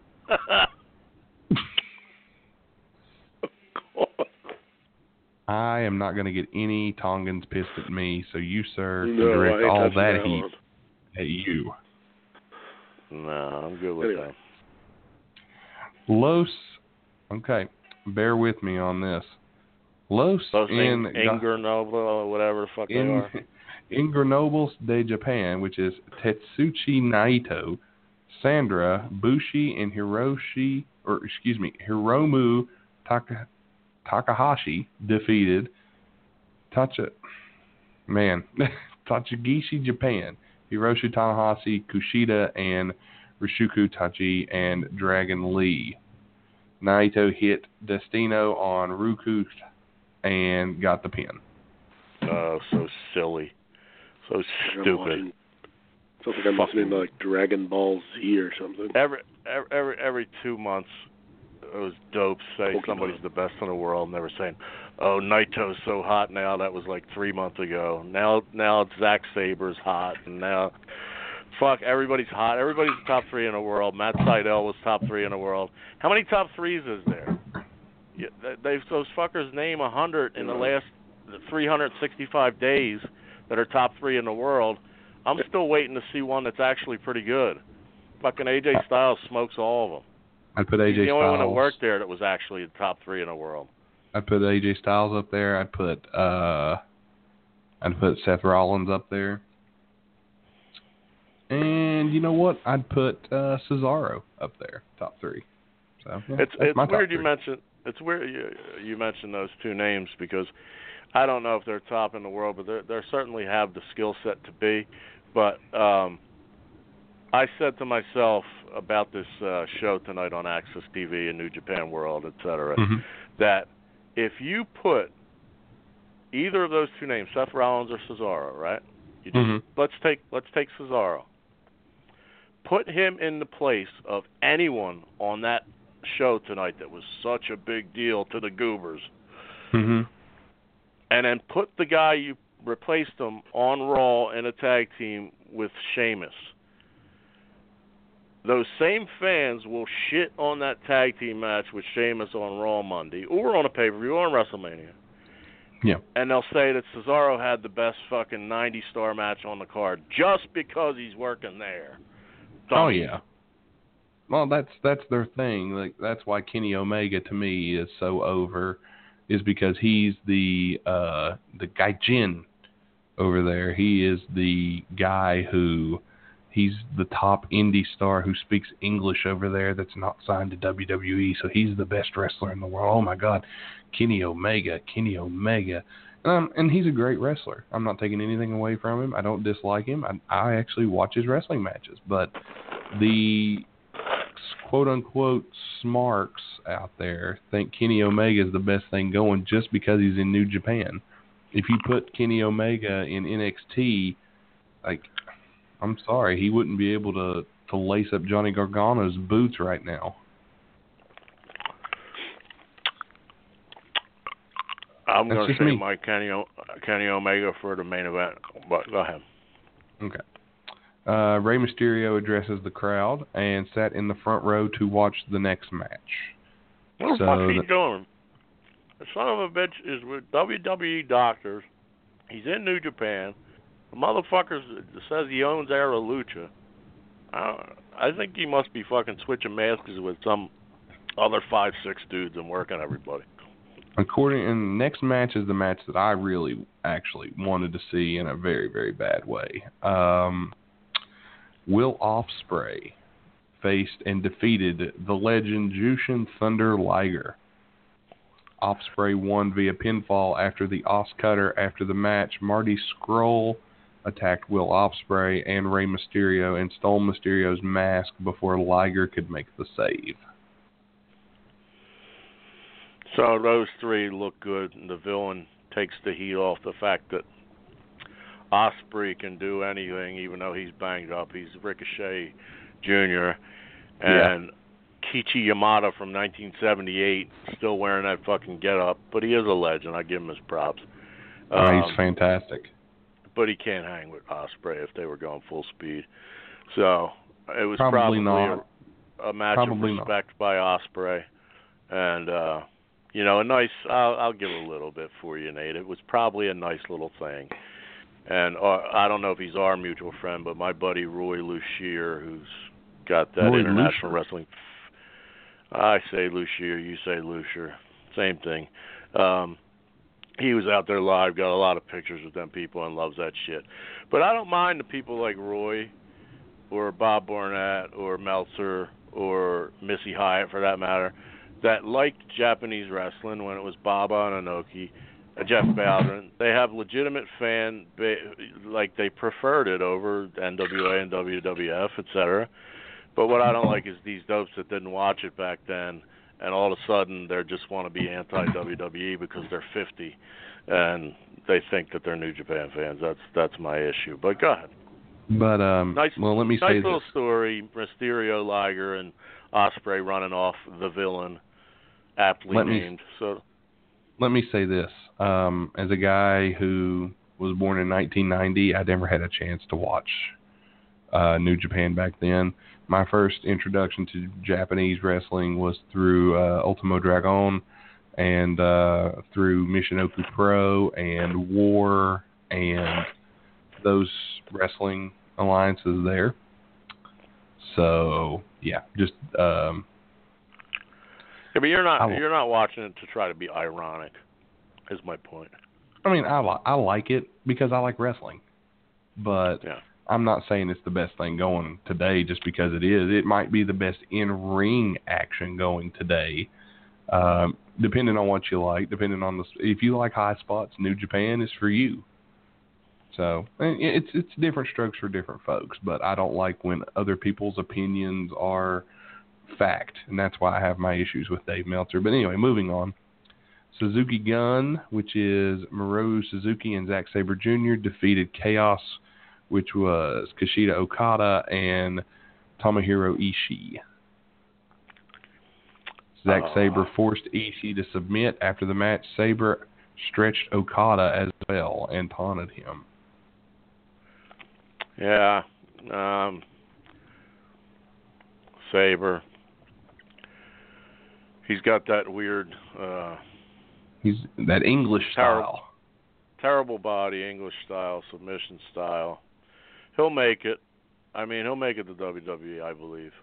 Well, he did the Cruiserweight Classic. They offered him a go at that, but he turned it down. Probably for the best. You got Robbie Brookside and Regal there. He'll make it. I got no bones to pick with him. But a lot of great British wrestlers that never really got a fair shake. I think William Regal was one. You know, I loved Wade Barrett. I loved how he worked. Dave Taylor was another one that was pretty fantastic in the ring. He could do so much. And now you got guys like Tyler Bate, Trent Seven, Wolfgang, the United Kingdom guys, and Mustache Mountains over there. And, you know, there's a lot. There's a lot there. I like Wolfgang's restaurants as well. You're something else, I swear. Tim, do you have anything to add to any of this, by the way? I don't mean to just leave you out. I'm just soaking it in because I, to be honest, could care less. Yeah, well, fuck. Since Tim's just soaking it in, fuck Okada. That motherfucker. They had two vans when I was back in ROH back in the day. And Tanahashi's the coolest guy ever. And popped and marked out for Blue Meanie and just, you know, good dude. Me, him, and Jay Briscoe got a picture. And Okada, like back then, you could tell he was a fucking egomaniac. Like Tanahashi was the man, and Okada was his bitch as far as the pecking order. And I could have struck up a conversation with the dude because he speaks a little English, but. Tanahashi speaks great English, by the way, but I was just like looking at him. He's a little taller than me, but you know, I was a little frisky because I was lifting at that point a little bit, and I don't know. I like to fight sometimes. I felt like hitting Okada in the face, but anyway, fuck Okada. I like Okada in the ring. I don't know him personally, so I can't really give into what I think. Jump in a stupid Japanese van and go away. Somewhere in Philly. But I do like Okada. I'm a big fan. So, there you go. I'll just admit that. Not you, man. IWGP United States Championship match. Switchblade Jay White defeated Hangman Adam Page, White reversed a rite of passage into a Blade Runner and got the pin to retain. After the match, Dave Finley attacked White and challenged him to a U.S. title match. Ugh. That's all I got to say about that. Ugh. Jay right. White. We are now to where you wanted to go. Yeah, the golden showers. The golden showers. Kenny Omega and Kota Ibushi defeat the Young Bucks, Nick and Matt Jackson. The Lovers won by pinfall after hitting the golden trigger on Matt Jackson. After the match, Cody came out to yell at the Bucks. Omega came to the rescue, but the Bucks refused to shake his hand. Omega cut a promo saying the Golden Lovers are back and here to stay. Yeah, well, those two Golden Lovers. Quick, did anybody know off the top of their head if Omega has a wife? You know, I looked that up. He refuses to make any comment about his personal life. Nobody seems I have heard he is bisexual. That I've heard. Are you being serious? Okay, well, I've heard that. Surprise me. Yeah, no, that wouldn't surprise me at all. Have you not seen the picture of him and Cody engaging in a kiss? Well, I mean, how to look at the guy, period. He's a bit of a feminine-looking fellow. I mean, it's none of my business. I have no issue with it. No. But I'm wondering if it's all a rib, but if not, you know, so be it. But, well, you know what they say though, the best stories are the ones that are fucking cutting near the truth. Yeah. Yeah. Well, he had an article somewhere. You know how those legitimate sport outlets are taking pieces of wrestling stories now and shit like that. He had a story about the Golden Lovers wanting to be all-inclusive, trying to push the all-in show in Chicago to the LGBTQ community, stealing our gimmick when we had Karen on every week. But anyway, Omega has kissed Cody.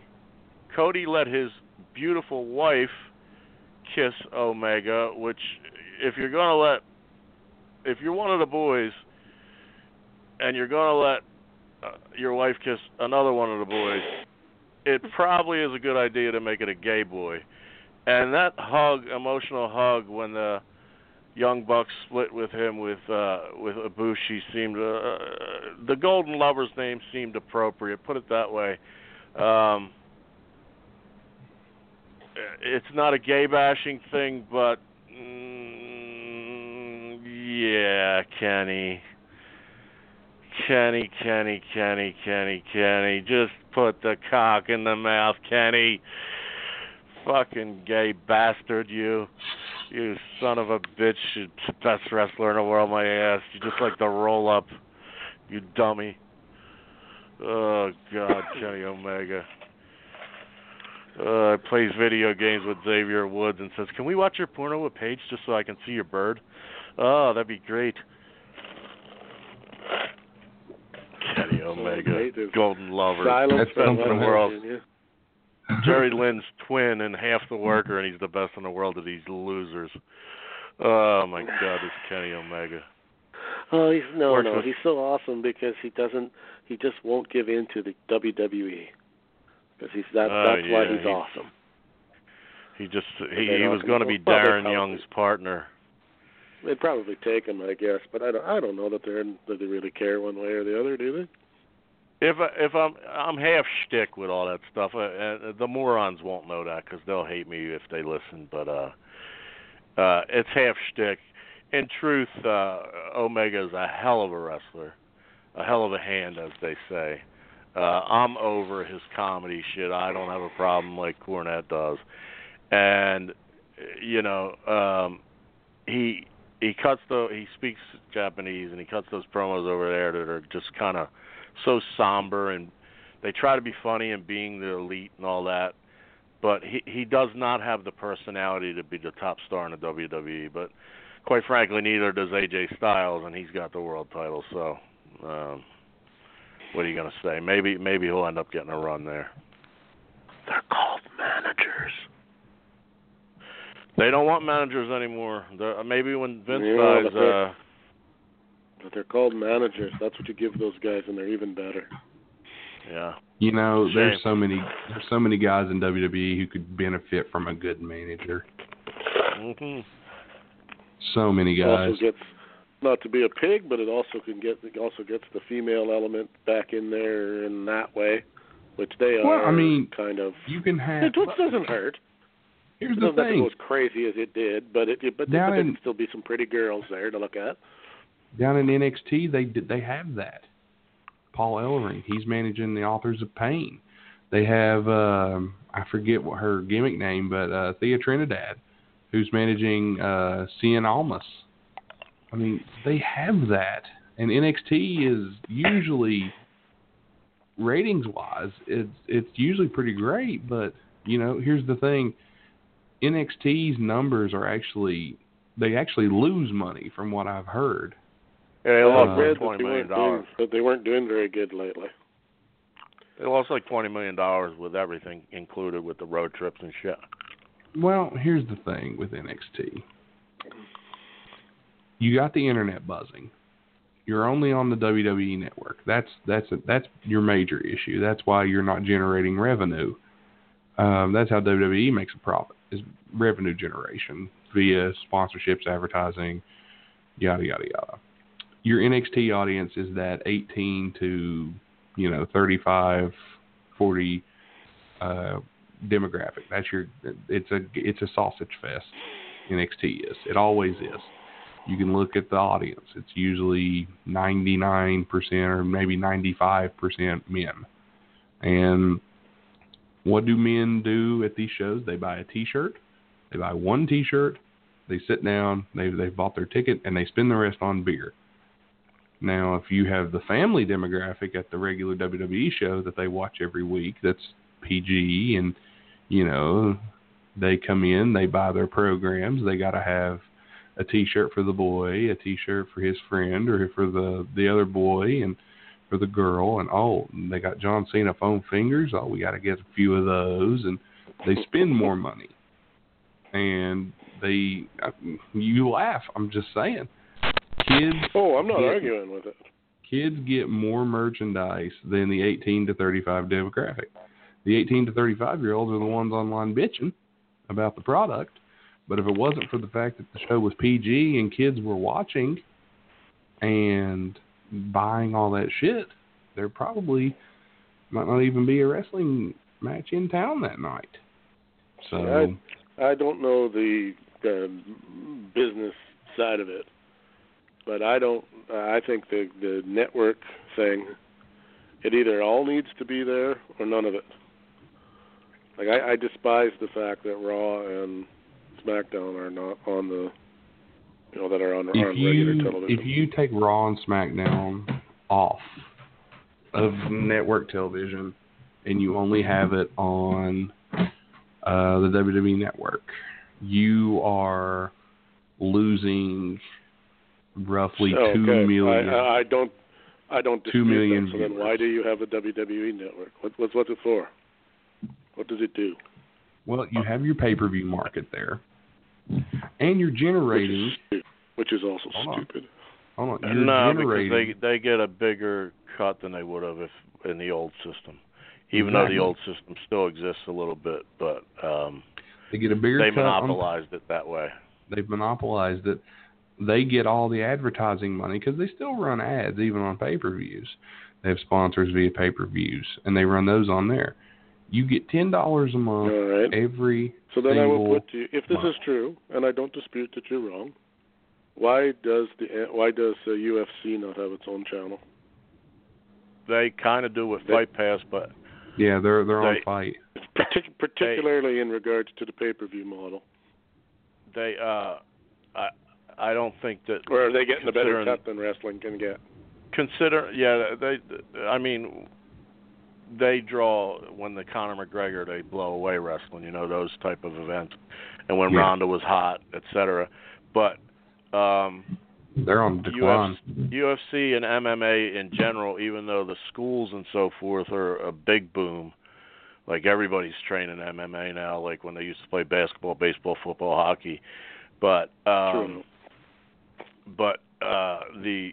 sport itself doesn't have stars, and they sold that company. The Fertittas saw these guys coming, whoever bought it. And they kept Dana White around, and they sold it for $4 billion. So with the new owners and so forth, it would take a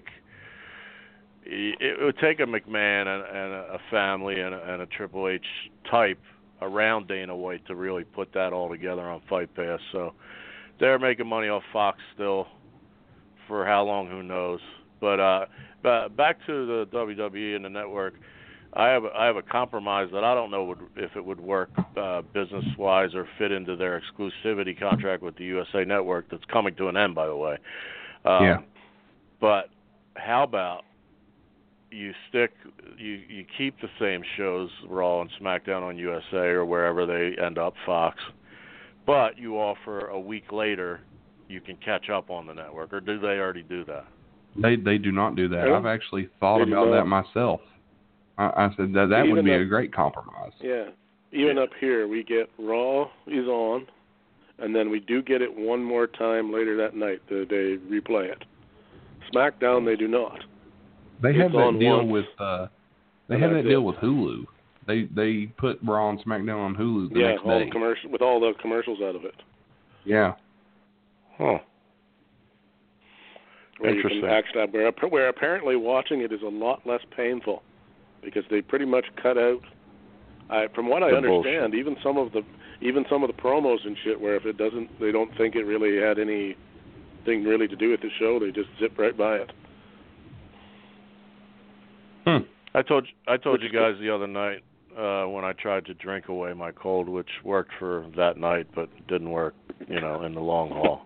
As you were told, but anyway. I know. I needed an escape from the sore throat and the sinus and all that. And whether it's just numb or whatever the beer did, it made it feel okay for a while.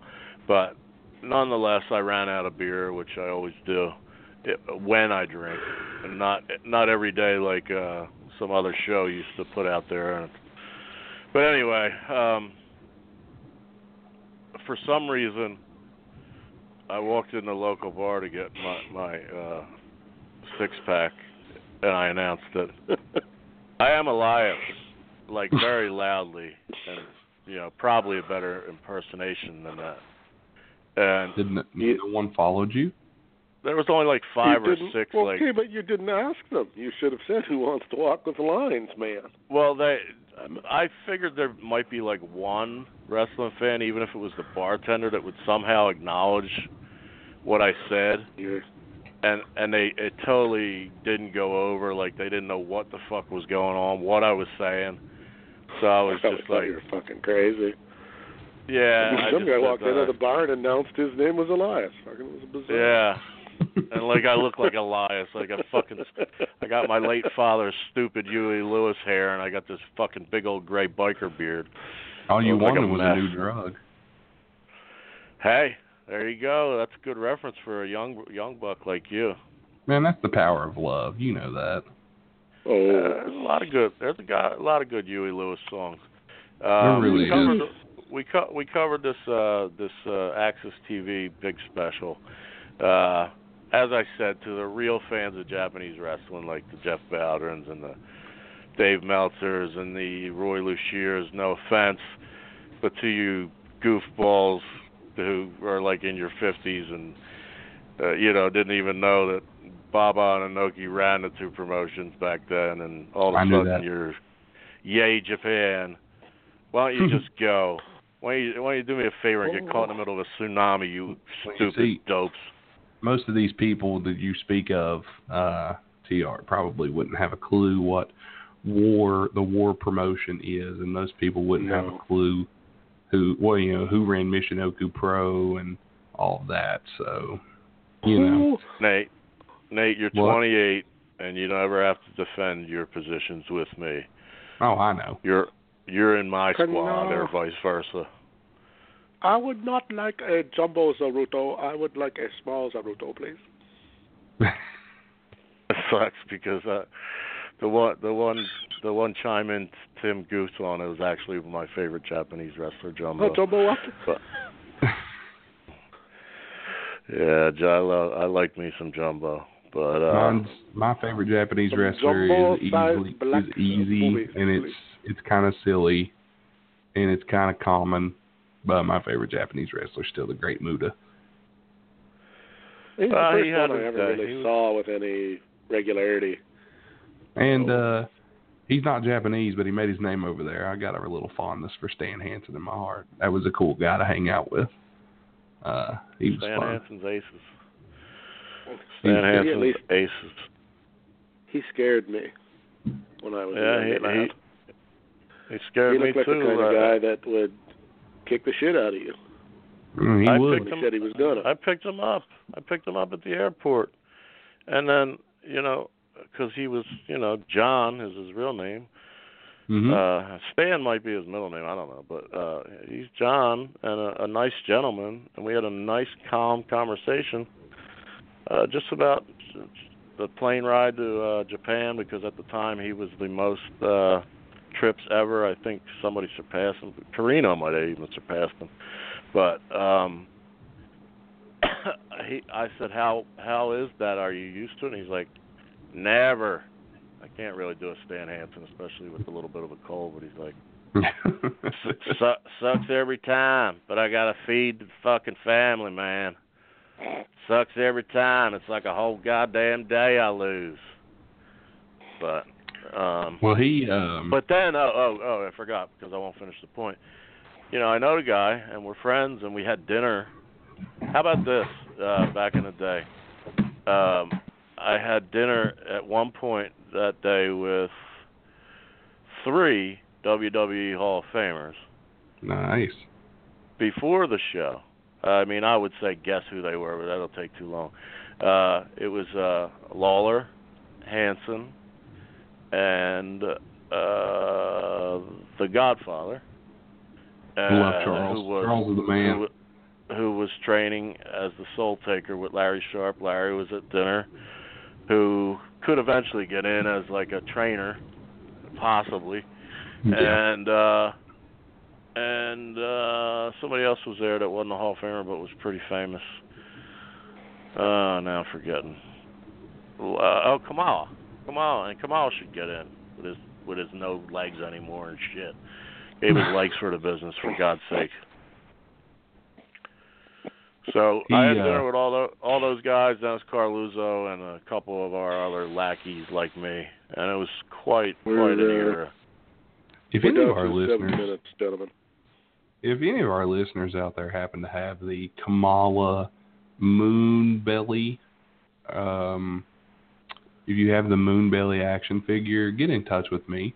I would very much like to discuss a possible swap for the Kamala Moonbelly action figure. If you one of the old figures, I collect a few of the old action figures. Yes, call me a mark if you will, but if you have it, get in touch with me. Fanboy, I called you. I am. How many minutes did you say, Tim? We're down to 6.5 minutes, gentlemen. Time has flown by. I don't know if we've covered everything, because we got lollygagged on some things. Did we cover everything that we wanted to from the weekend review? The round table, so yeah. Well, we only had one more topic, but there's no way we can do that in 6 minutes. So, what was the other topic? Oh, I remember I told you I was contacted by Tom. Wasn't on the air when that was mentioned. I got a message. I got a message from, I can't say who. Hey, Tim, let's just go ahead and roll through it. I think they give you a little safety net. You can go a little overtime. So if we go overtime, we'll be okay. Go ahead and run with it. Well, it won't take me long to tell it will probably be the rebuttals or the replies that will be the time. That's fine. Go ahead and run with it. We'll go as long as we need to. In regards to go ahead. What? Spit it out. Oh, spit it out. Okay, this guy was at your former podcast. Been there since the beginning.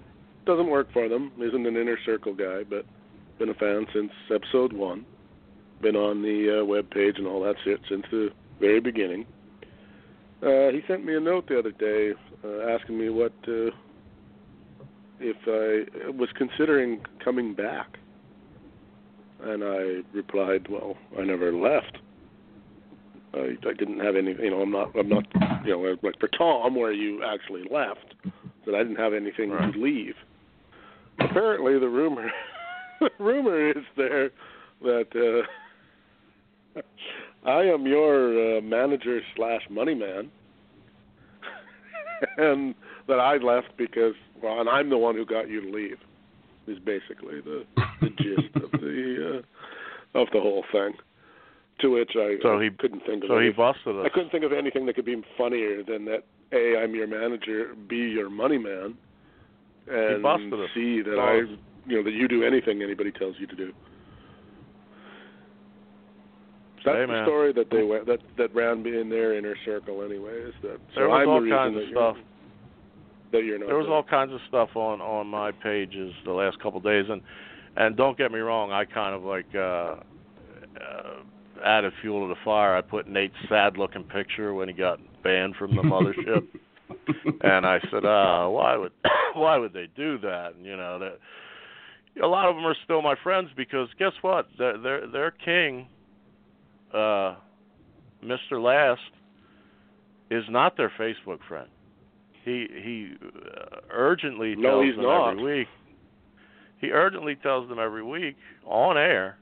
The best way to get a hold of me is on the group page, because quite frankly, I'm not going to on my own page.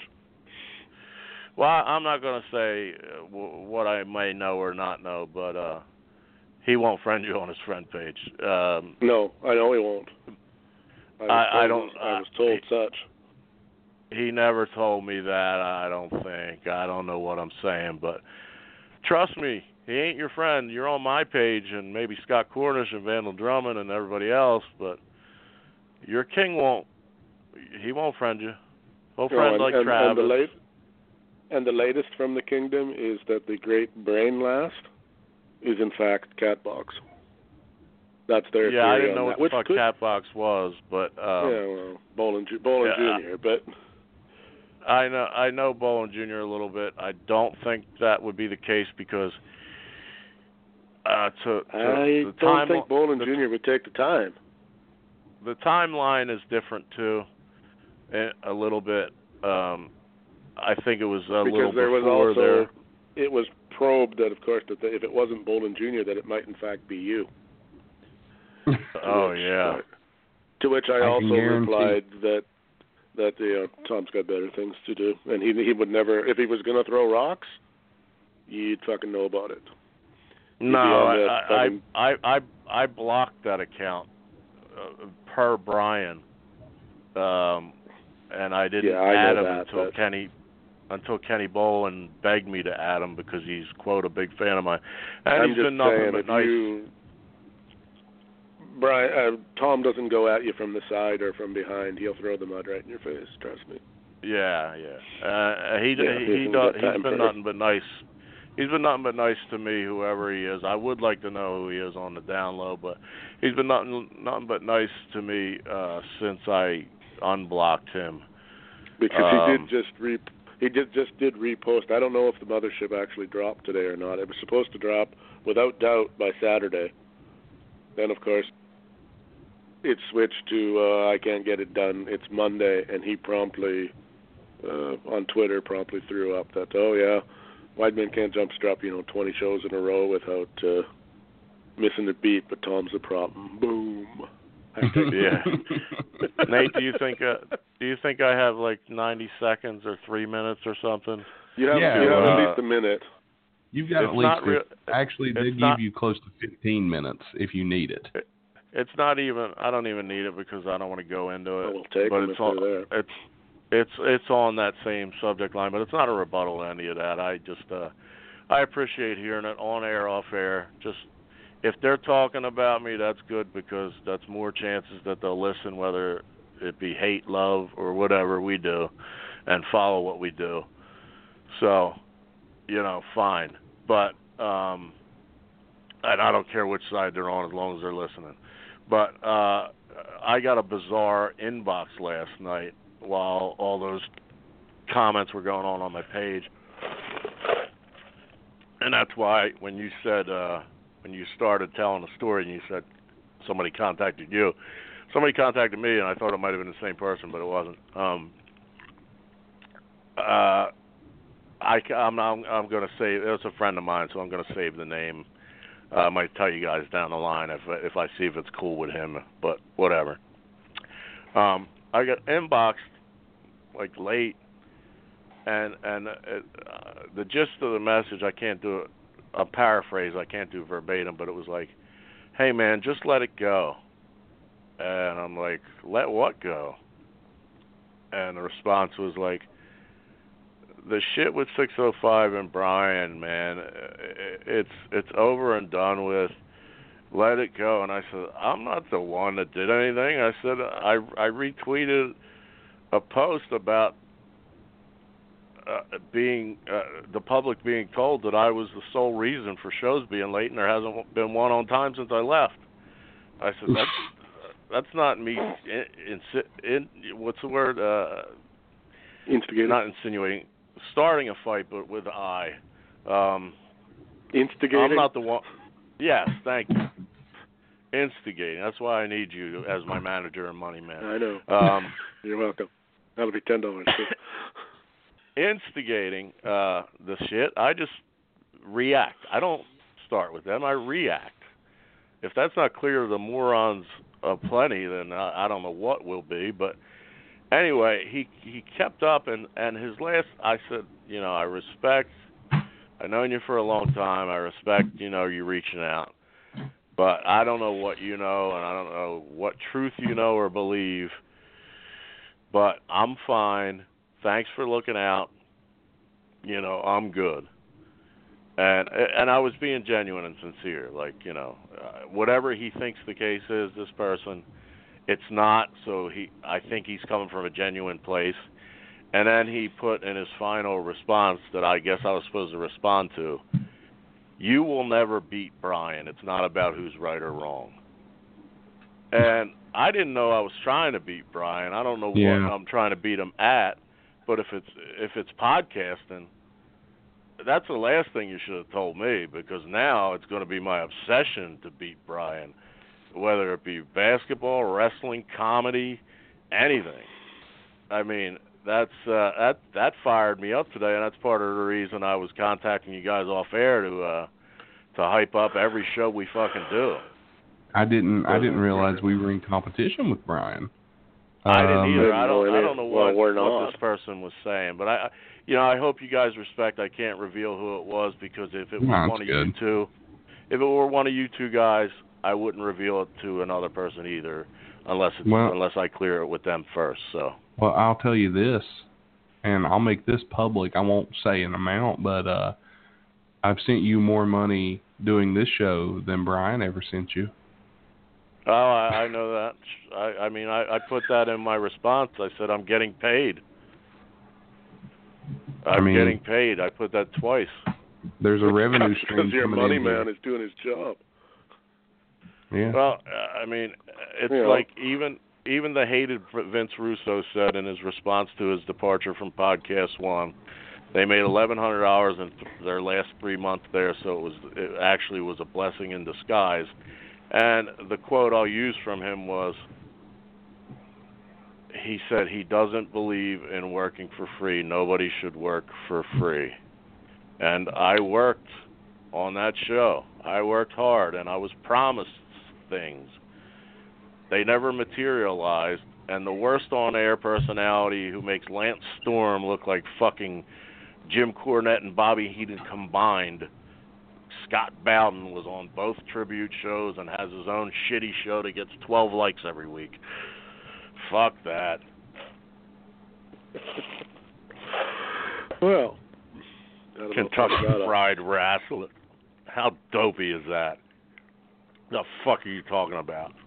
It's Memphis, which we covered every week on 605, you bunch of idiots. Go for a retweet. God Can I get a retweet? I love it. Oh, man. You can't I heard Scott Bowden was doing the Memphis. I was in Memphis guy with the tapes. Justified what? That's all I got to say. F them all. Well, I'll say this. They can't lick our sweat beneath our collective balls. I'll say this. I was booted out of the 605 page the other day. If those of you don't know, that's what we're talking about. There was a post that said, "Does anybody else miss Tiarnak?" And Tom's a friend of mine. I was reading the comments. Some people were taking cheap shots about Tom, you know, having a few sips here and there, and some people missed him.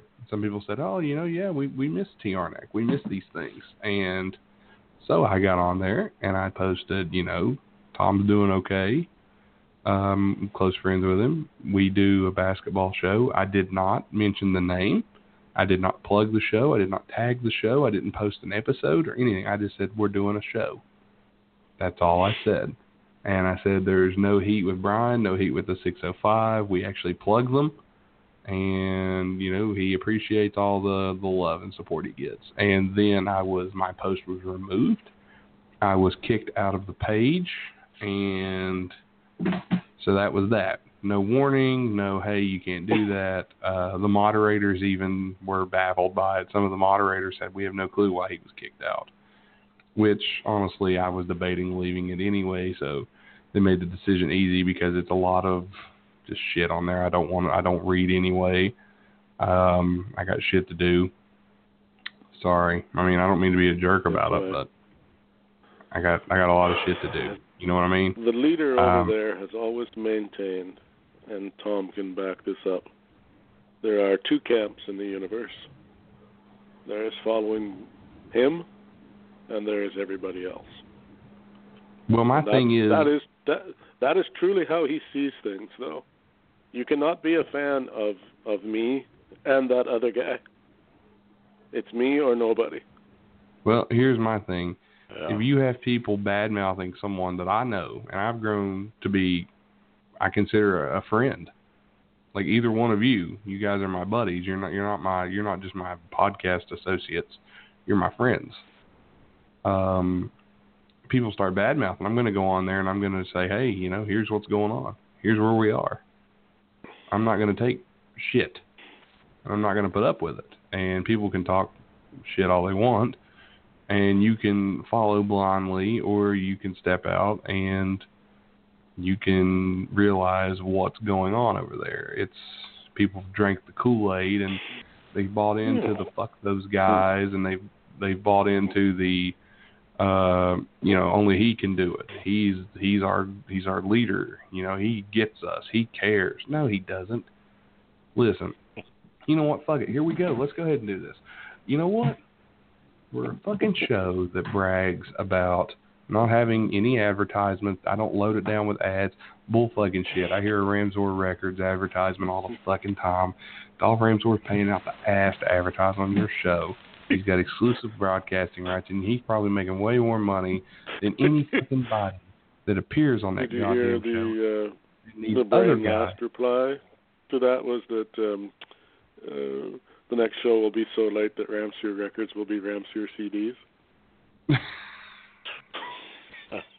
And you know what else? And this is coming from me. This is not coming from Tim. This is not coming from Tom. So if anybody out there, and you know what, I have friends that are 605ers, people that listen to the show. I'm not calling you dumb for following him. I'm just stating facts. He says, we don't do advertising. I could load the show down with advertisements. Why would he? He's already making a shit ton of money off of the shit he's doing with Cornette. He doesn't need to load it down with ads. He makes a shit ton of money off Ramsor Records. And that's fine. Make an advertisement. Hold on, an advertisement also is technically, and if you're a secret millionaire, you can just send us money. Exactly.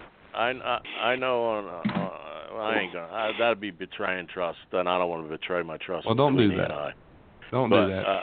Here's the thing: if you're a secret millionaire, If you're a secret millionaire, send us some money. If you're use our Amazon code, it helps the show, aka it gives him money. But we don't do ads, and everybody uses that to champion him. He does ads every week. Well, every month now, because Tom left the show and now it's late. Use your head, people. Jesus Christ. There hasn't been a show since February the 25th.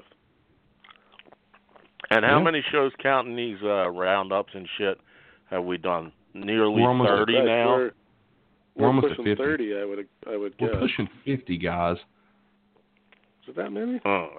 I for a guy who's... But we do have 3 a week, at least, if not more. Roughly, yes. For a guy who's, whatever the hell he said about me, drunk all the time and irresponsible, irreliable, whatever the fuck. I don't know. I've been on every one of these except for one wide men can't score. It's all true, but we just learned to deal with you. Fucking right you do. We've just learned how to wave what we know really works, that carrot in front of you. And you show up. Of course, everybody will throw the you guys don't have to spend time editing. No, it's amazing. No, because it's a waste of fucking time. It's amazing how some people who know wrestling, they know a lot of facts, they know a lot of stuff. It's amazing how they think they control it all, and they've never really taken a bump. He doesn't even edit. Oh, there we died. So, yeah, that's where I'm at. Oh, you're still here, but we dropped one. We dropped two. Did Tom go? Yeah. We dropped Tom. So, well, to wrap it up, that was Sunday night roundtable. That was. Turned into Sunday night bitch table, but that's all right. Got to get it. Sorry. And if I offend anybody, and if you're a 605 fan and you enjoy this show, I urge you to listen to both. I urge you to enjoy what you enjoy. I'm just putting out my personal gripe. No, let's just not make it personal. That's all. Enjoy whatever you want. Personal. But if you don't want to listen to us, let's not throw rocks either, or we'll start throwing them back, and you're not going to enjoy that. Cause I do not want to throw rocks at the 605. I have no issue. I don't either, but if somebody keeps pitching them my direction, eventually one may hit me, and if it does, then I start throwing them back. But I tend to ignore them for the most part. So, yeah. So that's just me, and I'm sorry. I'm sorry if I offended. So now that we're 12 minutes over. You ready to call tonight, Tim? I believe so. I think that's enough for one night. So stay tuned for the continuing saga of the Wide Men Can't Jump Network. You're not doing anything tomorrow at 2 o'clock. Tune into Wide Men Can't Score, which is an awesome... No, Tom's face hit the hang-up. Tom just made my fat face. Oh, God. Well, here's a perfect Wide Men Can't Jump ending. Anyway, Wide Men Can't Score, 2 o'clock Eastern tomorrow, and Wide Men Can't Jump at 8 p.m. Eastern. Is that correct? Yes, sir. 8 p.m. Wednesday. 8 p.m. Yes, Eastern, sir. Wednesday night. I understand there's a possibility of an Uber guest. Am I right on that? Possibly. Possibly. All right. Fair enough. Keeps the people guessing. And, so that's it from me. And a big farewell. Night.